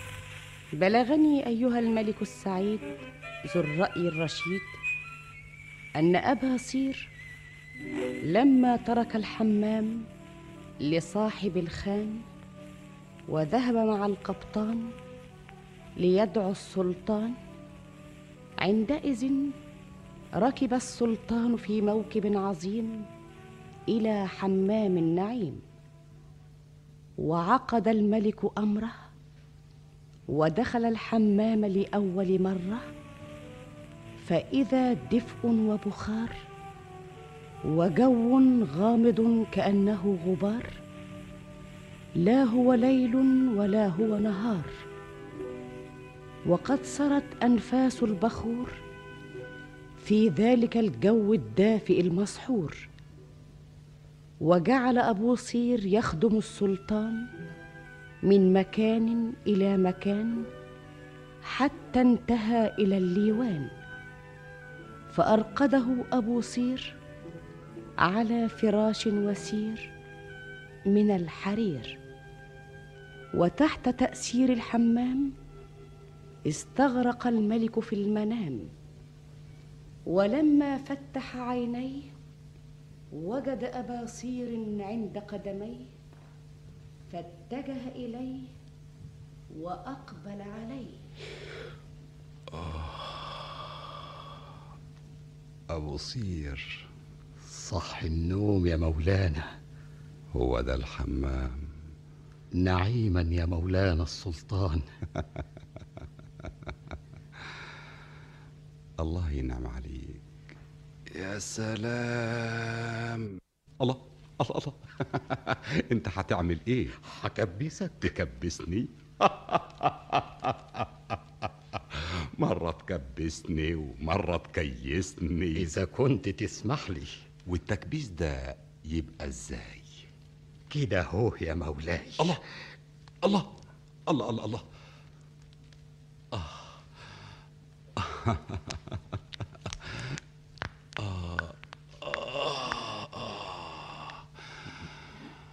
الواحد عظمه بيطقطق. دي حاجة مفيش كده. دي الناس تقدر تستحمى صيف وشتاء. المهم إن إحنا نخلص البلد من الهية والمرض. تمام. وهتاخد كام؟ في إيه؟ في الحمام. هو ده شيء أقدر أتكلم فيه اللي تؤمر بيه. انت تاخد مية جنيه. مية جنيه؟ ليه؟ أمال إيه؟ يا مولانا الناس مش زي مولانا. أمال تاخد كام يا بصير الناس فيهم الغني وفيهم الفقير. لو عملناه بمية جنيه محدش هيقدر عليه.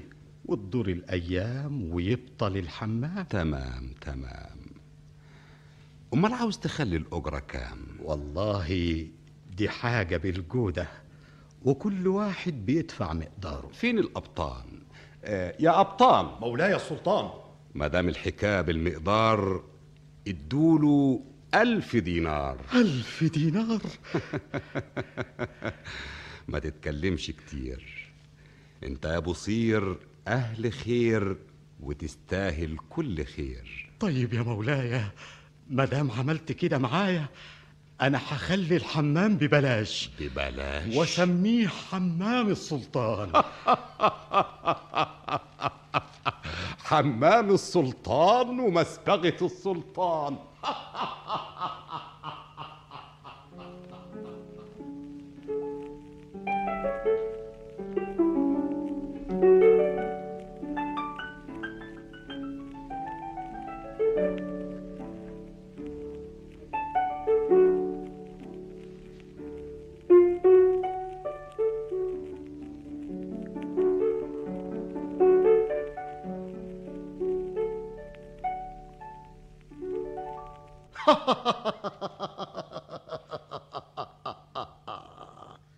كمان. أنا قلت أروح زي الخلق أتفرج على الحمام وأروح هناك وألاقي لك الدنيا زحام في زحام. ودخلت الحمام؟ ده شيء عجب واللي اعجب واعجب صاحب الحمام. إزاي؟ تعرف طلع مين؟ مين؟ أنت فاكر الراجل اللي كنا طردناه؟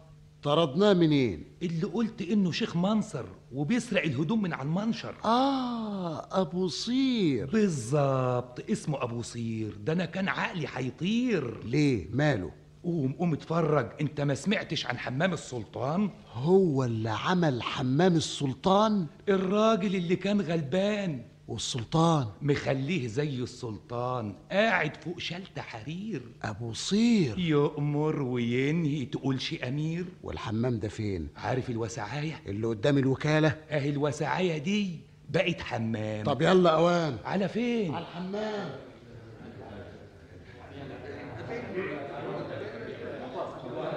فين صاحب الحمام؟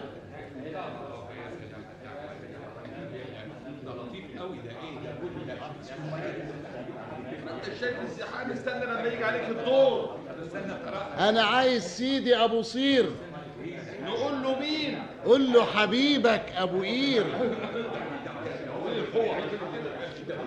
أبو قير أبو صير. يا حبيبي يا أبو صير. إزيك يا أبو قير؟ ده الحب اللي بينا ده العهد اللي اتعهدنا وما تسألش عني. ما تقولش إزيك يا صاحبي. وده ذنبك ولا ذنبي؟ اشمعنى أنت بتوحشني؟ أنت ما تعرفش أنا بقيت إيه. السلطان فتح لي مسبغة والحالة بقت نغنغة كل يوم أبعت لك المماليك يفتشوا عليك وأنت ما تسألش. أنا ما وحشتكش. إزاي ما وحشتنيش؟ طيب ليه ما بتجينيش أجيلك عشان تطردني أطردك؟ وتخلي صبيانك تضربني. تضربك؟ انت ناسي ولا افكرك؟ الكلام ده جد ولا هزار؟ أنا مش جيت لك ديك النهار. انت جيتني؟ وطلعت فيها وسوتني أنا؟ لا أنا. أبو صير. ابو قير أنا مش قادر أتصور. بأمارة ما عملتني شيخ منصر. شيخ منصر؟ وسرقتني الهدوم من على المنشر. الله هو أنت؟ أمال مين اللي سويته على الجنبين؟ أنت؟ أمال مين؟ يخلق مش شبه أربعين والله أنا فاهم إنك أنت الحرامي حرامي؟ كل يوم يرازيني ويلطش الهدوم ويسهيني. إزاي؟ أضربك بإيدي بإيدي. ده أنت تستاهل القطع يا ايد الله أبو قير. ده غصب عني. انت لو شفت الحرامي تعذرني للدرجة دي يشبه لي. لدرجة انك انت لو شفت وشه يتهيأ لك انك بتبص في مراية. النهاية قوم أفرجك الحمام والترتيب والنظام. أنا ملياش بركة إلا أنت يا أبو صير. وأنا ملياش بركة إلا أنت يا أبو قير.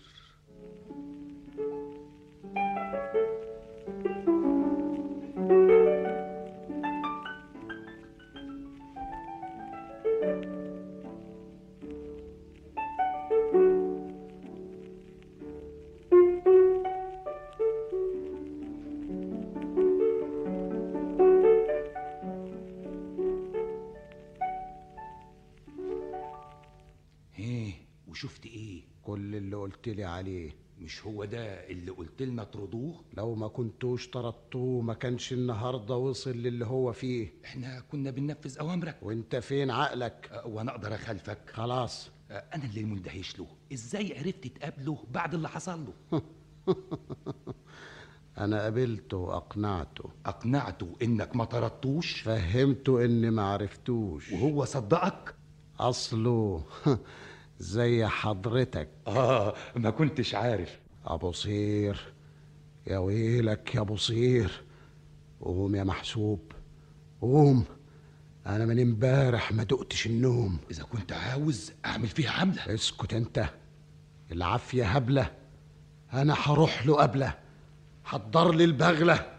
أنا أبو قير وهو أبو صير والزمان طويل. أبو قير أبو صير أنا جاي لك من بدري قبل ما تنشغل عني. إزاي انشغل عنك؟ زباينك وشغلك. أهم منك؟ أنا نسيت امبارح أقول لك. تقول لي إيه يا أبو قير أنت ناسي خلطة الزرنيخ والجير. الزرنيخ والجير. ما استعملتهمش؟ كتير. شفت إزاي بتنظف الشعر وال... أيوه أيوه كنا بنستعملها زمان. طب إيه رأيك لما تعملها للسلطان؟ أعملها للسلطان؟ أنت لما توضبها والسلطان يجربها مش هيسيبها بس المهم يجربها مرة. تعرف إنها فكرة وإمتى تنفذ الفكرة؟ إن شاء الله من بكرة. وليه بكرة؟ ما تضيعش الفرصة. الحكاية مش هتكلفك كتير شوية مواجير وحبة زرنيخ وشوية جير. خير.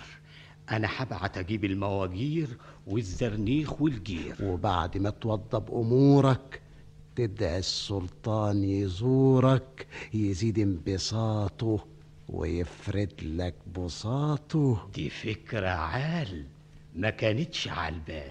طب يلا مال. إيدك.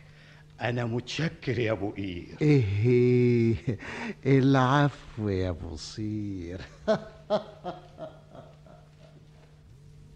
وتركه أبو قير.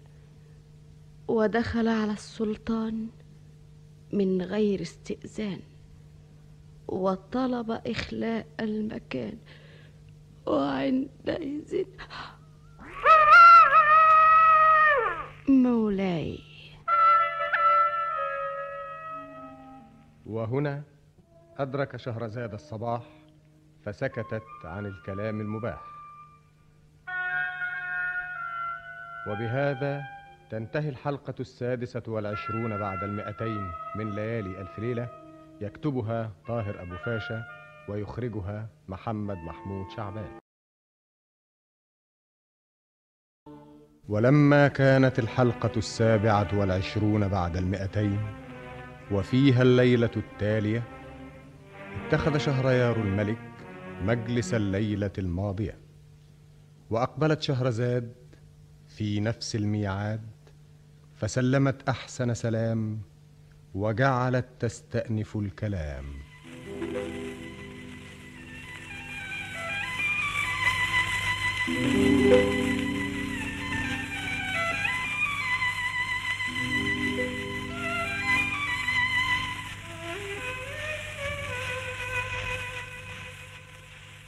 بلغني أيها الملك السعيد ذو الرأي الرشيد أن أبا قير لما رأى من صاحبه ما راه حسده على نعمة الله. وبات ليلته سهران وقد لبسه الشيطان. ففكر وأطال التفكير وقدر وأحكم التقدير. ثم ذهب إلى أبي صير بفكرة الزرنيخ والجير.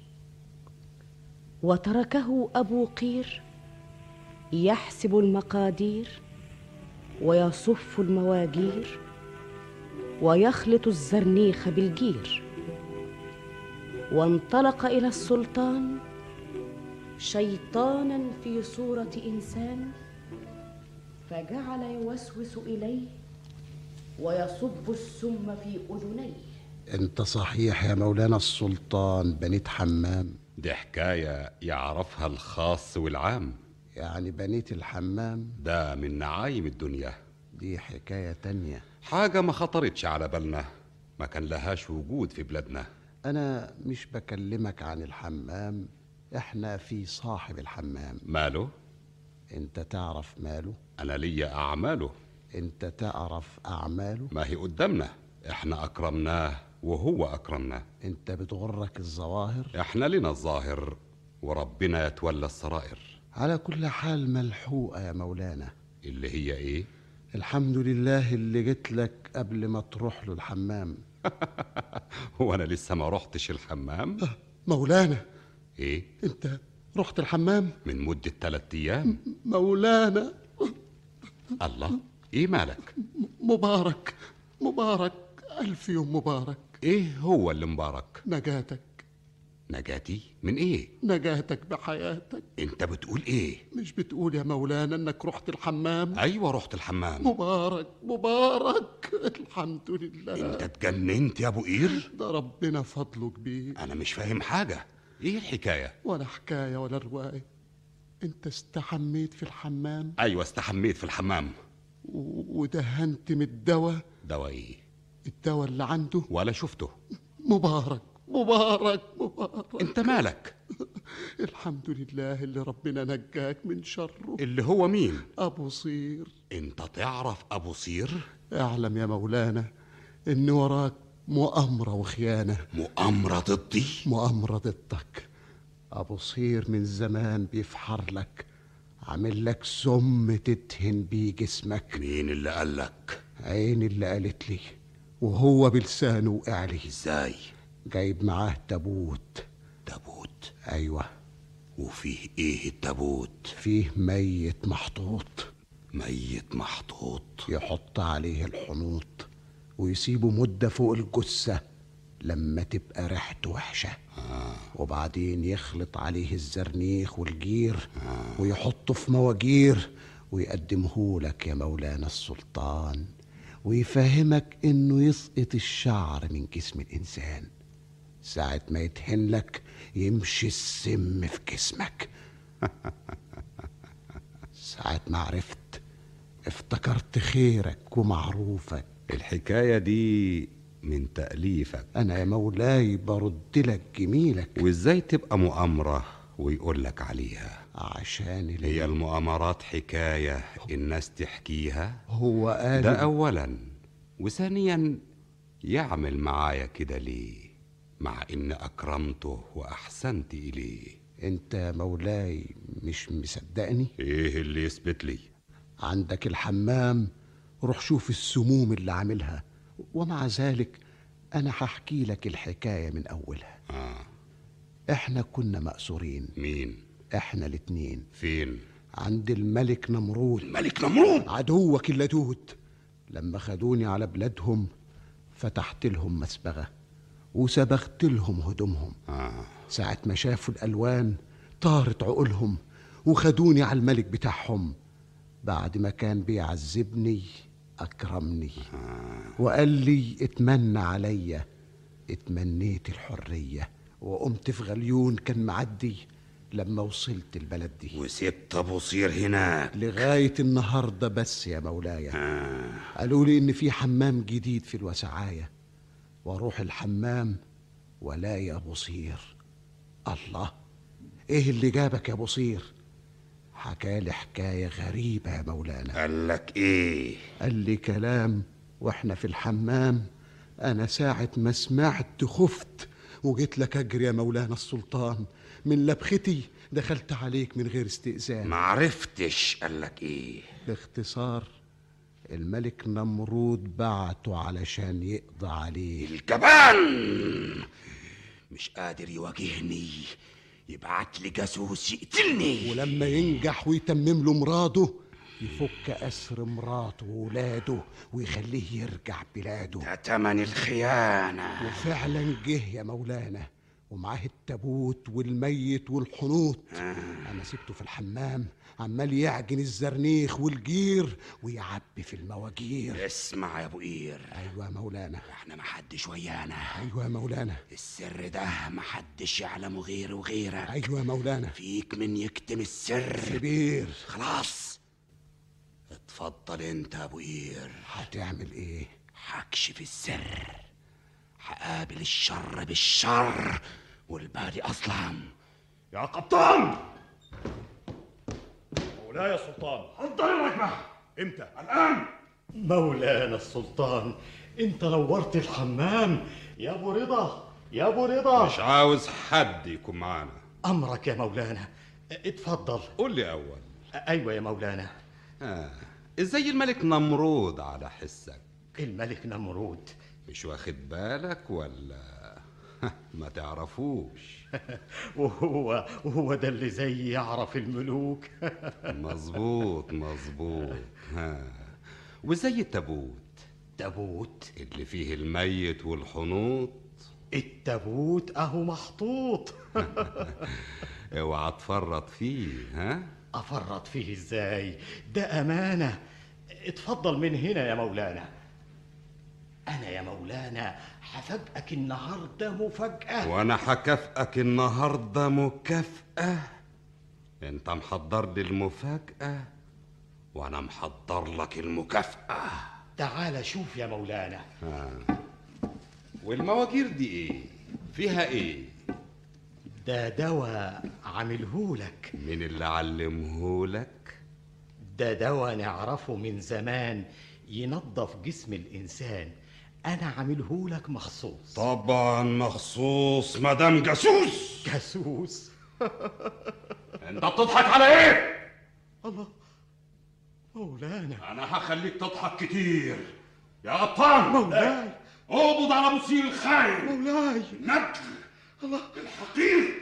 تحطه في شوال جير يحطني في شوال جير وتقف في مركب تحت شباك القصر. ساعة ما اشاور لك بإيدي ترميه في البحر. إزاي؟ أمرك يا مولاي. ليه؟ أنا حصل مني إيه؟ كمان عاوز تتكلم؟ أنا هتجنن قبطان مولاي أنا امرت أمرك يا ملك الزمان. الله مولانا السلطان. تعال يا بصير. مولانا السلطان. مولانا السلطان. مولانا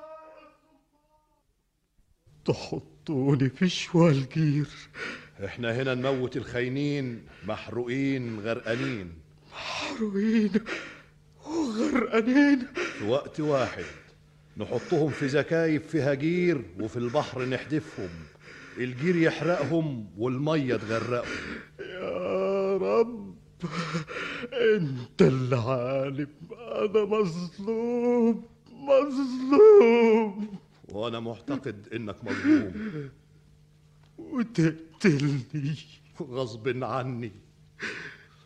وتروح من ربنا فين؟ أنا ويلي ويلين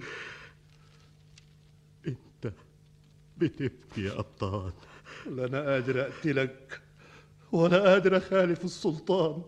قطان قوم يا أبو صير.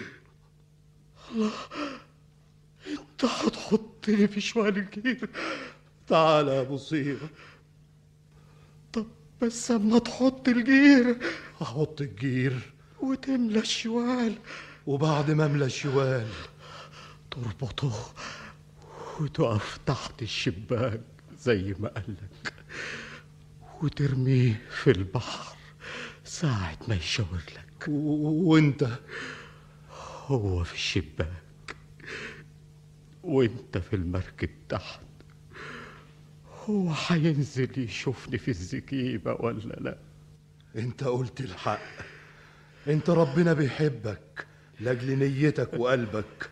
قوم يا بصير قوم. على فين؟ هخبيك عندي في الجزيرة على ما تفوت سفينة. وانت؟ حملة الشوار جير وقف تحت شباك القصر. ولما يشاور لي ارميه البحر. إذا عدت على خير يبقى بختك يا بصير أبطال ربنا يوقف لك ولاد الحلال اكمنك ابن حلال. اعمل خير وارميه البير. اتفضل يا بصير. وذهب به القبطان إلى الجزيرة فأخفاه في دار مهجورة وحمل زكيبة الجير وذهب إلى البحر ووقف تحت شباك القصر. ينتظر الأمر من صاحب الأمر. وعندئذ مولاي. وهنا أدرك شهرزاد الصباح فسكتت عن الكلام المباح. وبهذا تنتهي الحلقة السابعة والعشرون بعد المئتين. من ليالي ألف ليلة يكتبها طاهر أبو فاشا ويخرجها محمد محمود شعبان.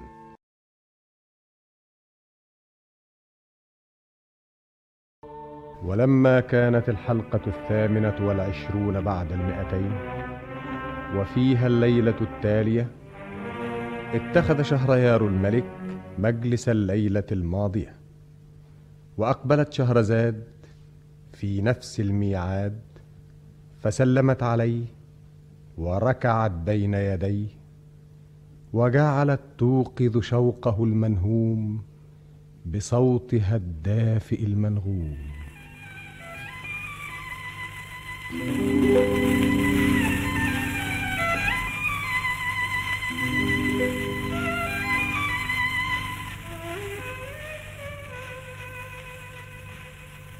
بلغني أيها الملك السعيد ذو الرأي الرشيد أن أبا قير لما وشى بصديقه أبي صير وسعى به عند السلطان وسلط عليه الشيطان فأسلمه إلى القبطان ليضعه في الجير ويرمي به في الماء فيموت غريقا حريقا على السواء وحار القبطان في أمره وأمر السلطان.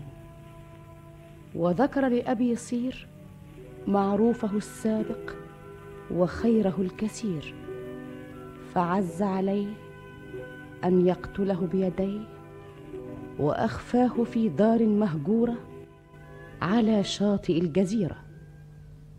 وكما يحوم المجرم حول جريمته انطلق أبو قير من ساعته ليرى مصرع ضحيته. فلما دخل الإيوان هش له السلطان وقربه إليه وأقبل عليه. أبو قير السباك أبو قير خدامك الصغير. تعالى ده أنت جيت في وقتك. ربنا يسعد وقتك ويرفع رايتك أنا النهاردة بس عرفت قيمتك. انت يا مولانا السلطان رحت الحمام؟ أنا جاي من الحمام. وشفت إيه يا مولانا؟ كشفت الخيانة. شفت يا مولانا؟ لولاك أنت علينا. العفو يا مولانا. أنت أنقذت حياتي. أنت أنقذت مملكتي. ده دين لك في رقبتي. أكافئك إزاي؟ كفاية رضاك يا مولانا. إما كنتش أكافئ المخلصين حكافئ مين؟ أنا ما عملتش حاجة أكتر من الواجب. أنت عملت الواجب وإحنا نعرف نقدر الواجب. أبو قير مكانك يا وزير. أه ال... أب... الزير إخلاص وأمانة. مولانا. دبرني يا وزير. أنا و- وزيرك؟ تروح توضب أمورك وتسيب المسبغة لغيرك. كتر ألف خيرك. اتمنى عليا يا وزير. أنت عملت إيه في أبو صير؟ أبو صير حيلاقي أشنع مصير الخاين الحقير. هتعمل فيه إيه؟ حيموت أشنع موته. غريق حريق. غريق حريق؟ أنا أمرت الأبطان يحطوا في شوال جير ويجي هنا تحت شباك القصر. ساعة ما شاور له بإيدي يرميه البحر. الجير يحرقه والبحر يغرقه. مولاتي الملكة. تعال يا جوهرة. إيه يا مولاي اللي جرى؟ كل خير. سلمي أول على الوزير. الوزير؟ أبو قير السباغ مولاتي. ده اللي أنقذ حياتي. ده أنقذ حياتنا كلنا. إيه اللي كان هيحصل لنا؟ على كل حال ربنا لطف بنا.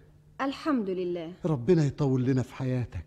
النهاردة عيد نجاتك. النهاردة الله دي المركب وصلت. هي دي. ما انت شايف القبطان؟ والشوال اللي قدامه ده اللي فيه الجير. وفي أبو صير. أمرك يا مولانا السلطان. ده القبطان. أرميه ولا بإيه سامحه اصفح عنه يا مولاي. ده مجرم يا مولاتي. كان هيضيع حياتي. أنا هشاور له من شباك القصر واديله الأمر.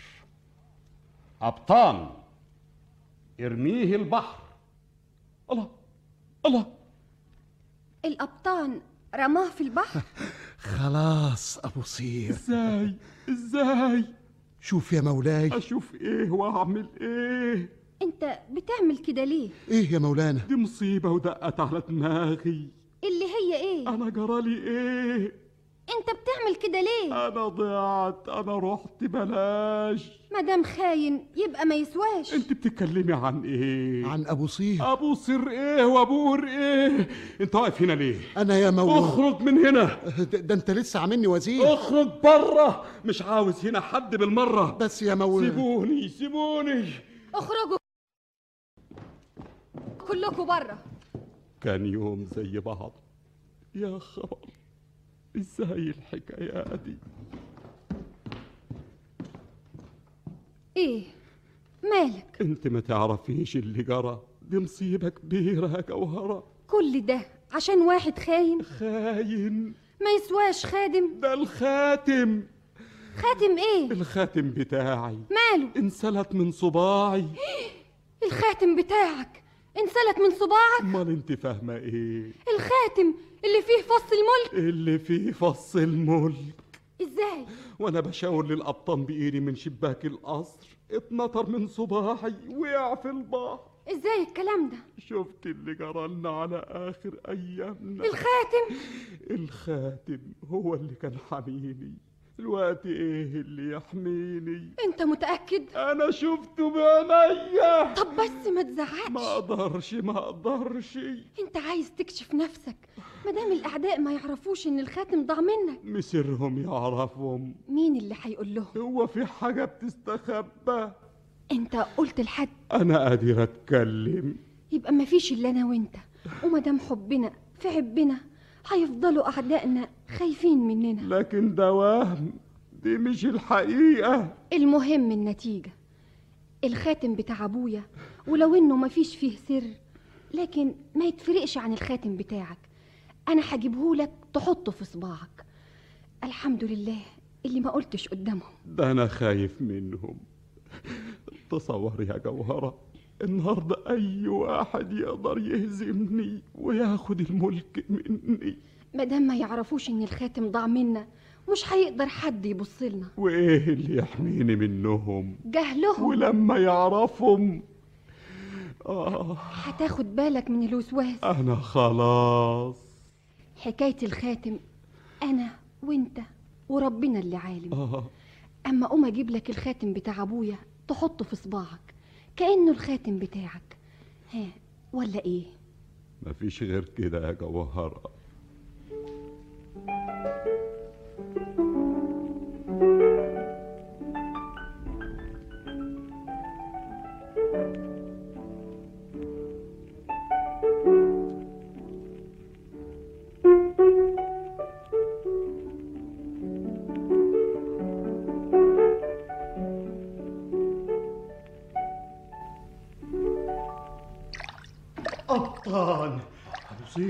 انت شغلتني عليه. الحمد لله. جت سليمة. عملت إيه؟ خدت شوال الجير ورحت تحت شباك القصر. شاور لي بإيده وقال لي ارميه البحر. قلت يا ما انت كريم. ورحت رميه. لو كان غير رأيه ولا اختار لك موتة تانية كنا رحنا في داهية انت كتر خيرك. ده أنا برد لك جميلك. انت هتفضل مستخبي هنا لحد ما يفرجها ربنا ويبعت لك غليون وتروح على بلادك. وتستعوض ربنا في أموالك. أنا ما بتكلمش عن الأموال أنا عايز التابوت. أنت عايز تموت؟ أنا فهمتك الحكاية. ولا حكاية ولا رواية. يندفن هناك يندفن هنا. أهي كلها أرض ربنا. اسمع يا بصير أنت يمكن تستنى هنا كتير. هو مش مضمون. يفوت غليون؟ شيء مش معروف. دي مسألة ظروف. يعني مثلا اقعد لي سنه ولا اتنين اللي يعلم مين؟ اهي دي حكاية أخرى. أخرج من نقرة أقع في نقرة. أنا من اختصاصاتي أصطاد السمك يوماتي وأوديه للسلطان. أنت تقدر تصطاد بدالي وأنا أقوم أسعى على حالي. أنا خدامك. الشبكة قدامك. خد بالك يا بصير أنا مش هغيب كتير.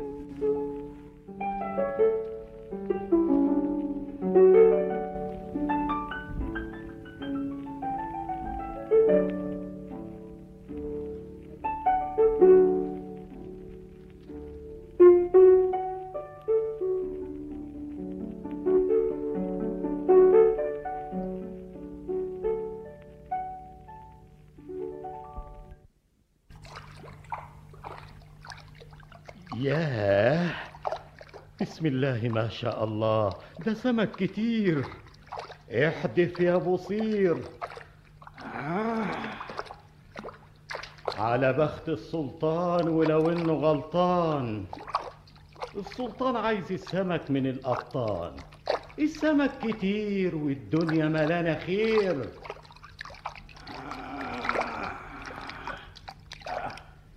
هي كتيرة كده ليه؟ الله الله الله الله الله الشبكة بتشدني بتشدني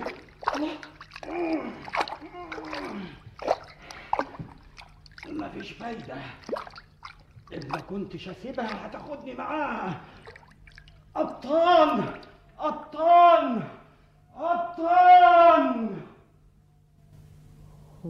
وجعل أبو صير يجذب الشباك وهي تجذبه إلى الماء.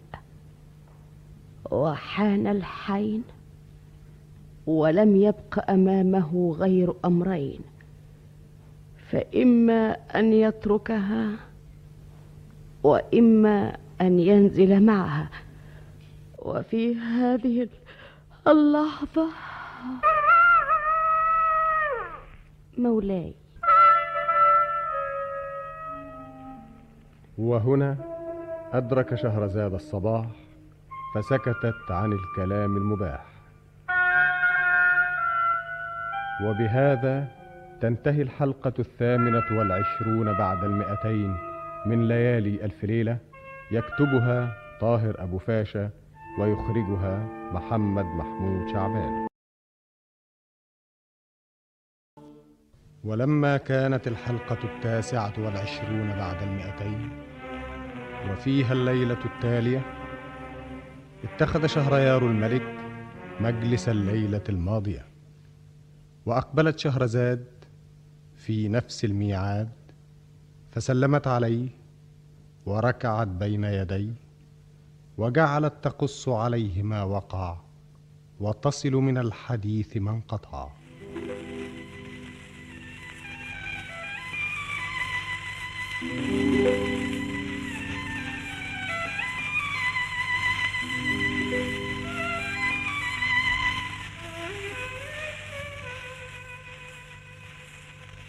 بلغني أيها الملك السعيد ذو الرأي الرشيد أن أبا صير لما غدر به أبو قير وأنجاه القبطان من بطش السلطان وذهب به إلى دار مهجورة في أطراف الجزيرة وأفهمه أنه مكلف بصيد السمك وتقديمه كل يوم إلى الملك وطلب إليه أن يعمل عمله وأن يصطاد بدله.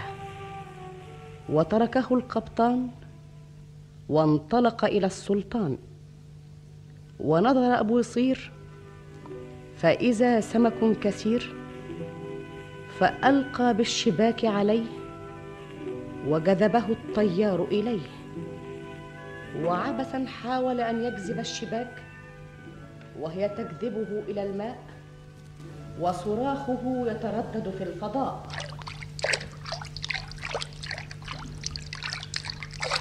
يا أبطال!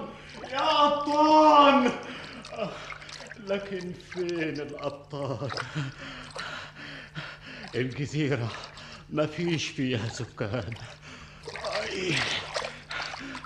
بتشدني. الشبكة. مش قادر أسحبها هي بتجرني كده ليه بتشدني المية البحر مفيش فايدة اديني سبتها راحت الشبكة راحت في المية يا خسارة يا أبطال. مش هتودي السمك النهاردة للسلطان. الشبكة الشبكة. مفيش في الجزيرة دي حد.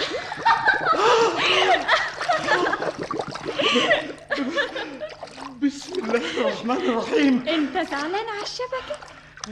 انت مين؟ أنا ملكة. ملكة مين؟ أنا بنت ملك البحار. ملك البحار؟ أبويا الملك طيار. أنا عقلي طار. وانتي ليه ما بتطلعيش على البر؟ أطلع البر. أنتوا ما تعيشوش في البر؟ وإيه اللي ينزلني تاني البر؟ رجليكي. رجليا ما تطلعيش من المية. فاهم إن ليا رجلين. أمال لك إيه؟ ما تعرفش ليا إيه. شوف شوف الله سمكة. سمكة. نصها سمك ونصها أدمي الحكاية اللي كانوا يقولوها لنا في, في الحواديت زمان. أنت خايف؟ أنا غلبان. انت واقف كده ليه زعلان؟ زعلان على الشبكة بتاعة القبطان. بس كده؟ والسمك اللي مش هيروح النهاردة للسلطان. ده اللي مزعلك. أنا هرجع لك الشبك. مليان سمك. استناني. استناني يا إنسان. الله! اختفت عن عينيا. غطست تحت المية.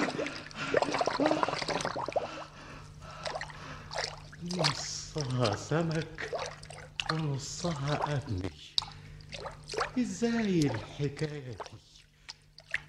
دي حقيقة ولا أنا بيتهيألي؟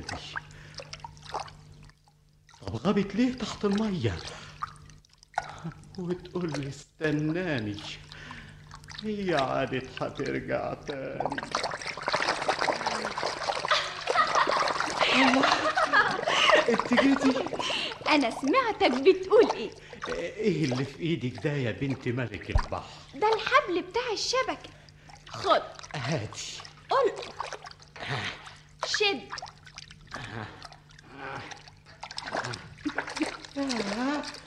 ده سمك كتير. عشان ترجع الشبكة للقبطان وتبعت السمك للسلطان. كتر خيرك يا بنت ملك البحر. بس لو ما كانش نصك سمك ده اللي مزعلك دلوقتي حضرتك سمكة ولا آدمية؟ أنا حورية من بنات المية. أنت إنسان وأنا نص إنسان. أنا ملك. يعني ما أنتش سمكة؟ وأنت بتسأل ليه؟ أنا سألتك أنت إيه؟ أنا أنا مصير الغريب. الفقير. غريب وفقير. ومظلوم. يا مسكين ومين اللي ظلمك يا بوسير سلطان الجزيرة. اللي خدمته بأمانة يا غريب عن بلدك يانا أنت إنسان وأنا برضو إنسانة. أنا هساعدك. تساعديني. هقول للكاهن حكايتك. كاهن مين؟ الكاهن بتاعنا. أنتوا عندكوا كهان تحت المية؟ هو اللي يقدر يساعدك. يمكن يبعت لك اللي يوصلك لأهلك. ده أنا كنت أبوس رجلك. أقصد أبوس ديلك. تعرف إنك لطيف يا إنسان؟ وانتي تعرفي إنك طعمة. إيه أنت عايز تاكلني؟ اكل نصك السمك. أي. واتجوز نصك الأدمي. ياه. إيه؟ أنت هتأخرني. الوقت أبويا الملك طيار. سأل عني. وهتقولي للكاهن حكايتي؟ هقول له علشان يساعدك ترجع لأهلك. بس على شرط. شرط إيه؟ ما تجيبش سيرة لحد. سيرة إيه؟ إحنا نشم الكلام تحت المية. لو حد فوق الأرض جاب سيرتنا تتغير سحنتنا وتطلع ريحتنا. خلاص اعتبريه شرط. ما جيبش سيرة لحد. إذا جبت سيرة لحد ما عدناش هنشوف بعض. ولا حد ولا محتاج. خلاص تستناني بكرة في الميعاد ده زي النهاردة. أشوف وشك بخير يا بوسير. وإنت من أهل الخير. مع السلامة يا سمكة. مع السلامة يا ملكة.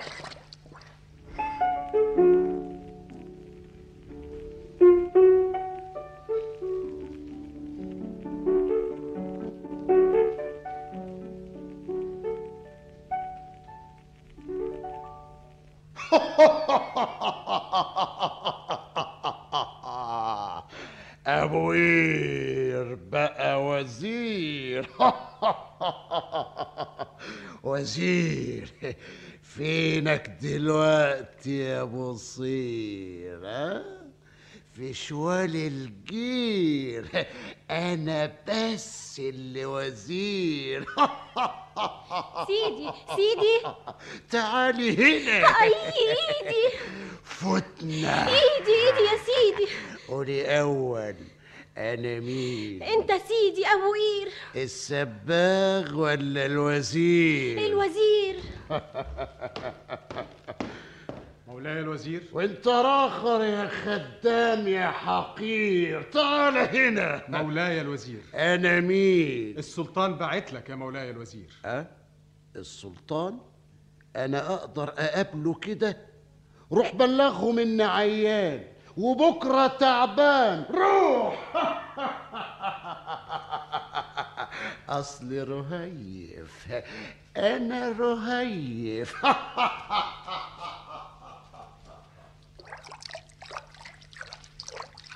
يا مصير! يا مصير! أبطال. تعال الحقني يا أبطال. إيه مالك؟ أنا أنا مفيش مفيش. آه أتاريك؟ ده أنت النهارده ربنا فتح عليك. أنت بتبص للسمك. ده شيء كتير. أما قوم أوديه قبل السلطان ما يبعت يسأل عليه. ألا قول لي يا ابطال إيه؟ مفيش مفيش يا ابطال أنت النهارده مالك يا بصير أصلها معهداني. لو ما كانتش معهداني. آه يا اللي هي مين؟ ملكة. ملكة إيه؟ السمكة. الله يجازيك يا بصير انت ما اصلكش شفت ابو النير. ابو النيل إيه يا ابني؟ اللي نصه سمك ونصه ادمي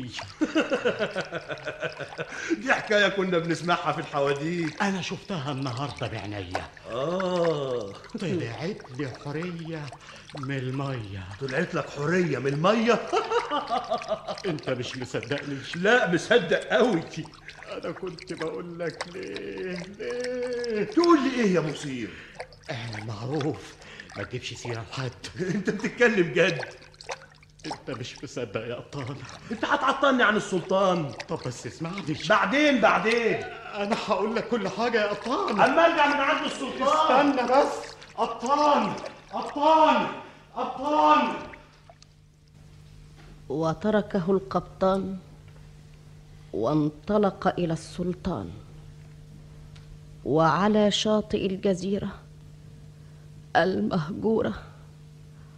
وقف أبو صير يلوم نفسه ويضرب رأسه فهو قد باح بالأسرار ونقض عهد أميرة البحار. بنت الملك طيار. فقد عاهدته ألا يبوح بسرها لإنسان فكيف أخبر به القبطان؟ وبين هو في هذا التفكير إذا بصفحة الماء. مولاي. وهنا أدرك شهرزاد الصباح فسكتت عن الكلام المباح. وبهذا تنتهي الحلقة التاسعة والعشرون بعد المئتين من ليالي ألف ليلة يكتبها طاهر أبو فاشا ويخرجها محمد محمود شعبان.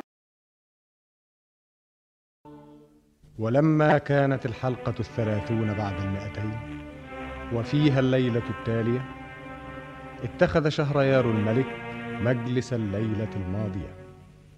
وأقبلت شهرزاد في نفس الميعاد فقام الملك إليها وأخذ بيديها وأجلسها في مكان القبول وجعل يصغي إليها في ذهول وهي تقول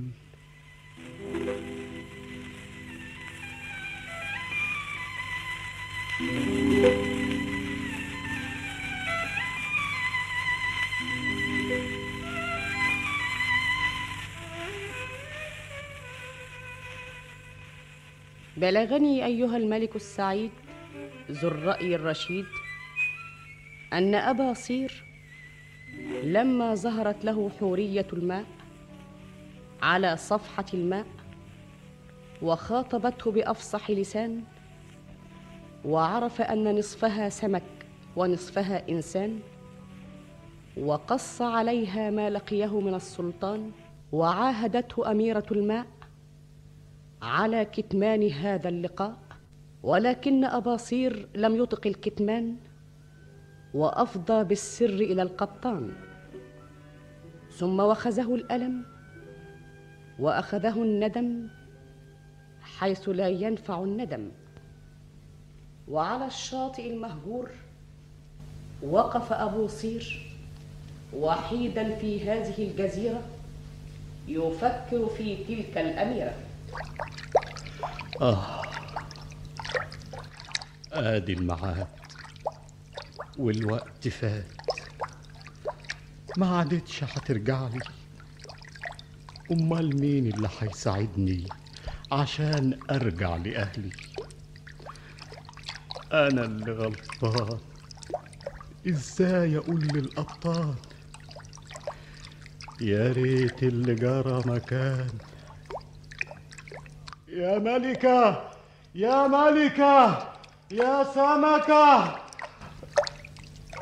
مفيش فايدة. خلاص. خلاص الله البحر بيشق الله ملكة ملكة. منك لله يا ابو سير انت دهنة وشك أسود كده ليه؟ انت سويت وشي. انت هدمت عشي. أنا أنا انت قلت اسمي. انت جبت سيرتي. من سوء بختي ده أنا موعياك ده أنا معاهداك إيه بس اللي حصل يا ملكة؟ أنا مش قايلالك إننا نشم الكلام تحت المية. أنا ما أعرفش. أنت ما تؤتمنش. خد. إيه ده؟ ولو إنك ما تستاهلش. إيه ده يا ملكة؟ دي السمكة. سمكة إيه؟ أنا لولا العهد ما كنتش جيتلك ولا كنت هترجع لأهلك. أرجع تاني لاوطاني لكن السمكة دي ما ترميهاش. آخر حاجة هقدمها لك وآخر كلمة أقولها لك السمكة دي فيها نجاتك إزاي؟ معرفش إزاي. قبل الكاهن ما يقولي. كنت انت قلت اسمي وسودت وشي. ملكة. وهدمت عشي ملكة. روح يا ابن آدم. جبار. ظالم. ظالم. ملكة. ظالم. ملكة. ملكة. ملكة.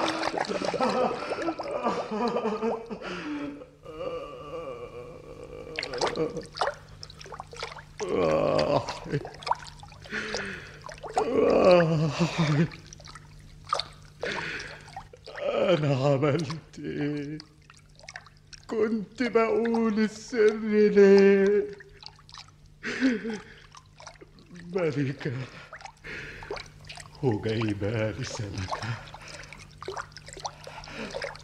السمكة دي بتقول عليها حياتي وفيها نجاتي. إزاي؟ أعمل إيه فيها؟ أطبخها ولا أشويها؟ ياه دي سمكة سمينة. فين السكينة؟ سكينة. انضفها كده وافتح قلبها. ده الدهن طالع منها. الله إيه ده اللي شبك في سنها؟ الله ده خاتم خاتم خاتم في قلب السمكة. الكلام اللي قالته لي ملكة. أما البسه في صبعي ده طلع قدي ياه خاتم عظيم. ده جوهر كريم. ده يساوي ألوف.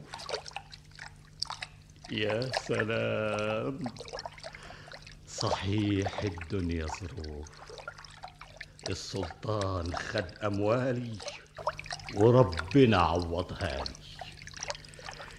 يا من انت كريم يا من انت كريم يا رب. فين القبطان؟ بقول لك فين القبطان؟ انت مش سامعني؟ انت بتكلمني؟ أمال بكلم الحيطان؟ انت بتسأل ولا بتتخانق؟ ما هو شيء يضايق. انت دلوقتي عاوز إيه؟ عاوز إيه إيه؟ فين السمك بتاع السلطان؟ اتأخر النهارده ليه؟ البحر النهارده ما كانش فيه سمك. البحر مفيش فيه سمك؟ ما طلعش حاجة في الشبك. ومين اللي يصدقك؟ طيب يا ابني بلاش تصدقني. ما تطولش بكلامك ما طولش في كلامي. فوت قدامي. تعال. أجي فين؟ بقول لك تعال. فوت قدامي على السلطان. أنت توديني للسلطان؟ إزاي تنزل الجزيرة المهجورة؟ اعمل معروف فضها سيرة ده أنت وقعتك بيضة. طيب كفاية بقى كفاية. إيه هي الحكاية؟ تعال. روح روح يا أخي. الله الله الله. الولد رقبته طارت. إيه اللي قطع رقبته؟ الوقت يقولوا عليا أنا اللي قتلته. أنا أنا. طب قتلته بإيه؟ فين السلاح اللي موتته بيه؟ لا. بسم الله الرحمن الرحيم. الجزيرة دي معمورة دي مسحورة مرة تطلع لي حرية من المية ومرة واحد تنقطع رقبته من غير ما حد يقرب له. المكان ده مسكون ولا ولا أنا مجنون. أنا مجنون. مجنون. مجنون. قبطان أنت بتزعق ليه يا أبو صير تعال الحقني يا إيه. مالك؟ الحقني أنا هتجنن يا قطان أنا مجنون. الله وإيه بس اللي خليك تت الله. إيه ده؟ قول لي أنت إيه ده؟ ده ده نعمان. نعمان إيه؟ خدام السلطان. أنت عملت إيه يا ابو صير أنا ما عملتش حاجة. إزاي تقتله؟ ما قتلتوش والله. أنت خربت بيتي. هو أنا كنت بنجيك عشان ترازيني. غلطان أنا اللي غلطان. أنا مظلوم مظلوم. أنت تستاهل اللي هيجرالك وأنا أستاهل اللي هيجرالي مظلوم في الأول ومظلوم في التاني. بقى مش أنت اللي قتلته؟ والله ما جيت عنده. يعني بصيت لقيت راسه وقعت على الأرض. بالظبط. ده أنت نصيبتك ما دقتش على حد. هو زود عليا في الكلام. بشاور له بإيدي كده. الله الله الله! حاسب حاسب حاسب يا مصير! إيه؟ ما, ما, ما, ما ترفعش إيدك! أنت مال عقلك؟ هقول لك هقول لك. بس ما ترفعش يدك. أنتوا اتجننتوا ولا ولا أنا اللي مجنون؟ لا أنت مجنون ولا إحنا مجانين. الخاتم اللي في صباعك ده جبته منين؟ ليه؟ جبته منين؟ لقيته في قلب السمكة. سمكة؟ أيوه. اللي جابتها لي ملكه ملكة مين؟ فهمني. اللي نصها سمك ونصها أدمي. الكلام ده إيه؟ وأنت ما كنتش راضي تصدقني. قالت لي اوعى تقول اسمي. أحسن ما عندش تشوفني. لكن أنت قلت لي. عشان كده خصبتني آخر حاجة اديتها لي وآخر كلمة قالتها لي. السمكة دي فيها نجاتك وعليها حياتك. وجبت السكينة وبفتح قلبها. شبك الخاتم ده في سنها أنا الوقت فهمت كل حاجة. حاجة إيه؟ الخاتم اللي في إيدك ده خاتم السلطان. السلطان؟ إذا كان اللي لابسه غضبان ويشاور بيه يطلع منه شعاع زي النار. أيوه مظبوط. أنا شفت الشرارة دي. أهي دي اللي قتلت نعمان. وده اللي يفصل لنا حالة السلطان. أتاريه زعلان. الخاتم ده يخليك تستولى على الملك والسلطان. ابدا يا قطان أنت غلطان. دي القيه لقيتها وعارف صاحبها. أبو صير أنت قلبك كبير. اعمل خير تلاقي خير. يلا بينا على السلطان. طب بس جثة نعمان. سيبك منها أنا هبعت اللي يدفنها. طب اتفضل. اتفضل يا قطان على السلطان إلى السلطان. ووقف أبو سير على السر الخطير وتختم بالخاتم المسحور وانطلق مع القبطان. إلى قصر السلطان ودخل القبطان إليه وأقبل عليه. مولاي. وهنا أدرك شهرزاد الصباح فسكتت عن الكلام المباح.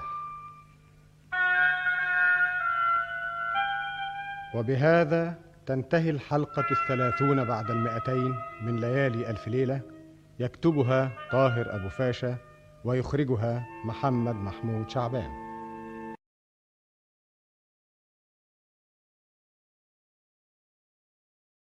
ولما كانت الحلقة الحادية والثلاثون بعد المئتين وفيها الليلة التالية اتخذ شهريار الملك مجلس الليلة الماضية.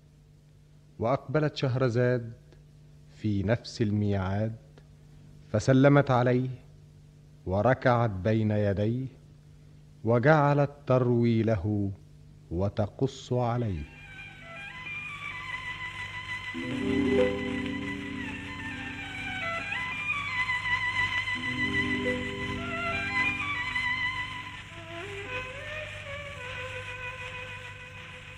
بلغني أيها الملك السعيد ذو الرأي الرشيد أن أبا صير لما فتح قلب السمكة التي قدمتها له ملكة وعثر على خاتم السلطان ووقف على سره من القبطان ومصرع الفتى نعمان. عندئذ انكشف لهما السر ووقفا على جلية الأمر وأسرع الصديقان أبو صير والقبطان إلى قصر السلطان. وتقدم القبطان وحده إلى السدة وتجاوز حده ورفع صوته. مولاي السلطان. قبطان. فرجت يا مولانا السلطان. إيه هي اللي فرجت؟ جت من السما إيه هي؟ الهدية. هدية إيه؟ اسمح لي بس اجيبه قدامك وشوف الهدية اللي هيقدمها لك. مش عاوز أقابل حد ولا حد يقابلني. بس أما تشوفها وبعدين كلمني عن إذنك يا مولاي. صاحب الهدية. أنا. زهقان. اتفضل مولاي السلطان. مين؟ أبو صير؟ أيوه أبو صير. تعال هنا يا قبطان أنت إزاي ما قتلتش أبو صير؟ ربنا أراد لنا الخير. خاين الحقير. ولا حقير ولا خاين. ما هو باين. أنت يا مولانا ضاع منك خاتم. إيه؟ أنت أنت بتقول إيه؟ خاتم إيه؟ خاتم الملك. كذاب. ما حصلش. الخاتم ما ضاعش الخاتم بتاعي أهو في صباعي. أمال ده إيه؟ الله الله. الخاتم أنا في عرضك. أبو صير يا مولانا السلطان. أنا خدامك يا أبو صير العفو يا مولانا. أنا أنا ما تخافش يا مولانا. الخاتم بتاعك أمانة. اتفضل الخاتم بتاعك. الخاتم. انت أنت بترجع لي الخاتم. أنا يا مولاي لو كنت خاين كنت قتلتك بواسطة الخاتم. ده صحيح. لكن الخاتم ده وقع لك إزاي؟ نيتي وبختي عشان تظهر براءتي. وقع لك إزاي؟ أنا أقول لك يا مولاي السلطان. قول. أنا خالفت أمرك في ابو صير ما حطيتوش في شوال الجيل سيبك من الحكاية دي. كلمنا عن الخاتم. لما جيت في البحر ووقفت تحت شباك القصر وانت يا مولاي شاورت بيدك وقع الخاتم منك. مظبوط. يأذن السميع العليم وتبلعه سمكة كبيرة وتقع لأبو صير يا رب ابو صير أنا غلطان معاك. أجازيك بإيه؟ أنت قدمت لي ملكي أقدم لك أنا إيه؟ حاجة واحدة بس يا مولاي. إيه؟ أنت عملت فيا كده ليه؟ أنا الوقت بس عرفت الحكاية. فهمت إنها وشاية. فهموني إنك عايز تدهن لي جسمي عشان تسممني. مين اللي قالك الكلام ده يا مولانا؟ الوزير. أبو قير. أنت تعرف أبو قير؟ أنت تعرف حكايته؟ إيه حكايته؟ أنا أقول لك حكايته وروايته. ها. وحدوا الله. لا إله إلا الله.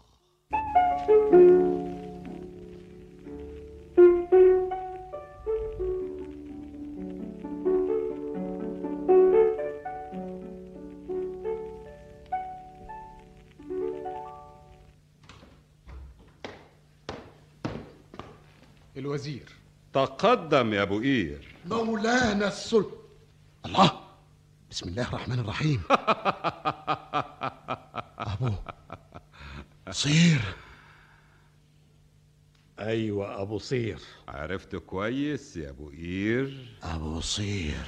اللي كان عامل لي السم في الدهان. مولانا السلطان. مش كده يا أبو قير ما تتكلم يا وزير. هو هو هو اللي خاين ولا أنت اللي خوان؟ أبو صير. ده إحنا متعاهدين يا أبو قير. الصفا على كل حال والشغال يطعم البطال. مش ده اللي كان معاك في الخان؟ مش ده اللي جالك المسبغة وسلطت عليه الصبيان؟ مش ده اللي رحت له الحمام وخليته يعمل لي الدهان؟ عفوك يا مولانا السلطان. العفو عن النفوس السفلة بلاها وغفلة. أنا هعمل فيك يا أبو قير اللي كنت هتعمله في أبو صير. أبطال. مولاي. تحطه في شوال الجير وترميه في البحر الكبير. معلش يا مولانا. أنت بتتشفع فيه؟ أنا متنازل عن حقي. وأنا مش متنازل عن حقي. خدوه. ألف عرضك يا أبو صير أنا مسامحك. مسامحك يا أبو قير أنت بتبكي عليه؟ أبو صير أبو صير مولانا السلطان. أعتذر لك إزاي يا أبو صير؟ عفو عن أبو قير الرحمة. أبو قير ما يستحقش الرحمة. سيبك من أبو قير أنت من النهاردة الوزير. لا الوزارة تليق لي ولا أنا ليق للوزارة. أمال أكافئك إزاي؟ ليا طلبين يا مولاي. قبل ما تقولهم أنا مستعد أنفذهم. أرجع بلادي. وتسيبنا يا أبو صير. اشتقت لمصر اشتقت لمية النيل يعز علينا فراقك بعد إخلاصك ووفائك. لكن مادام دي رغبتك أنا ما أقدرش أعارض رغبتك. والطلب التاني يا مولاي أيوة. تسمح لي اخد التابوت ويايا التابوت اللي فيه الميت؟ ده فيه فرعون. عهدت نفسي ادفنه في بلاده تحت النخيل على شط النيل. ده شيء جميل. طيب تمم الجميل يا أبطال. مولاي السلطان تحضر غليون كبير. حاضر يا مولاي. وتملاه ذهب وحرير وعبيد كتير. والتابوت. والتابوت اللي فيه الفرعون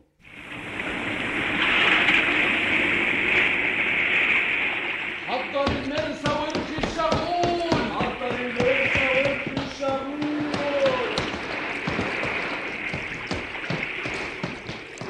الحمد لله على السلامة يا أبو صير.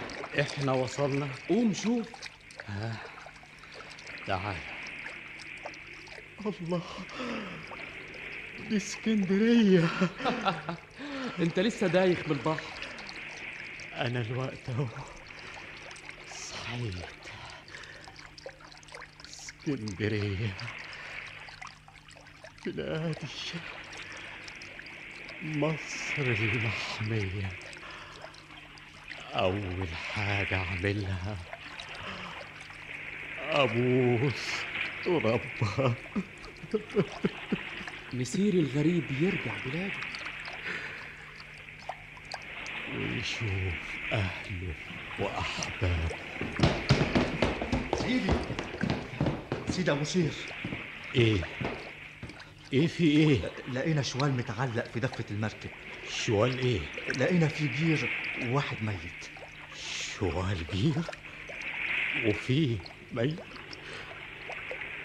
ربنا يتجاوز عن سيئاتك يا ابو ايد هاتوه. هاتوه. شوال الجير. ابو ايد انت بتبكي عليه ما انتش فاكر اللي عمله فيك؟ ربنا يحسن إليه. قد ما اساء ليا. ابو ايد ادفنوه فوق الرملة دي في أول اسكندرية. حاجة تانية؟ أيوه. الشط ده من النهاردة اسمه أبو قير. يعني ندفن أبو قير في أبو قير. ربنا يتجاوز عن سيئاتك يا أبو قير.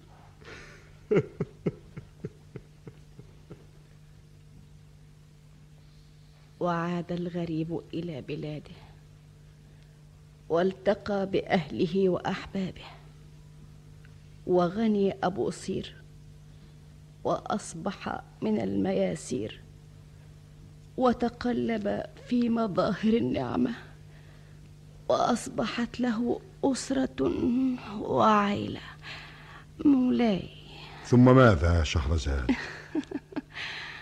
ثم عاشوا في الثبات والنبات حتى أخلفوا صبيانا وبنات إلى أن أدركهم هادم اللذات ومفرق الجماعات وكل حي إلى ممات. أجل يا شهرزاد ولكني أتأمل كيف يحقد الفقير بعد أن يغنى؟ إن الإنسان ليطغى أن رآه استغنى. كنت أفهم أن يحقد أبو صير لأنه فقير. أما وقد أقبلت عليه الدنيا فماذا دهاه تلك هي الحياة؟ أكذلك تكون الحياة يا شهرزاد؟ بل كذلك نكون فيها يا مولاي. الحياة صفحة بيضاء والحياة هي الأحياء. حدثيني يا شهرزاد. جاريتك يا مولاي. ولكن ألا تؤجلني إلى الغد يا مولاي؟ لك ذلك يا شهرزاد. إلى الغد يا مولاي. إلى الغد يا شهرزاد. آه. مولاي. وهنا أدرك شهرزاد الصباح فسكتت عن الكلام المباح. وبهذا تنتهي الحلقة الحادية والثلاثون بعد المئتين. من ليالي ألف ليلة يكتبها طاهر أبو فاشا ويخرجها محمد محمود شعبان.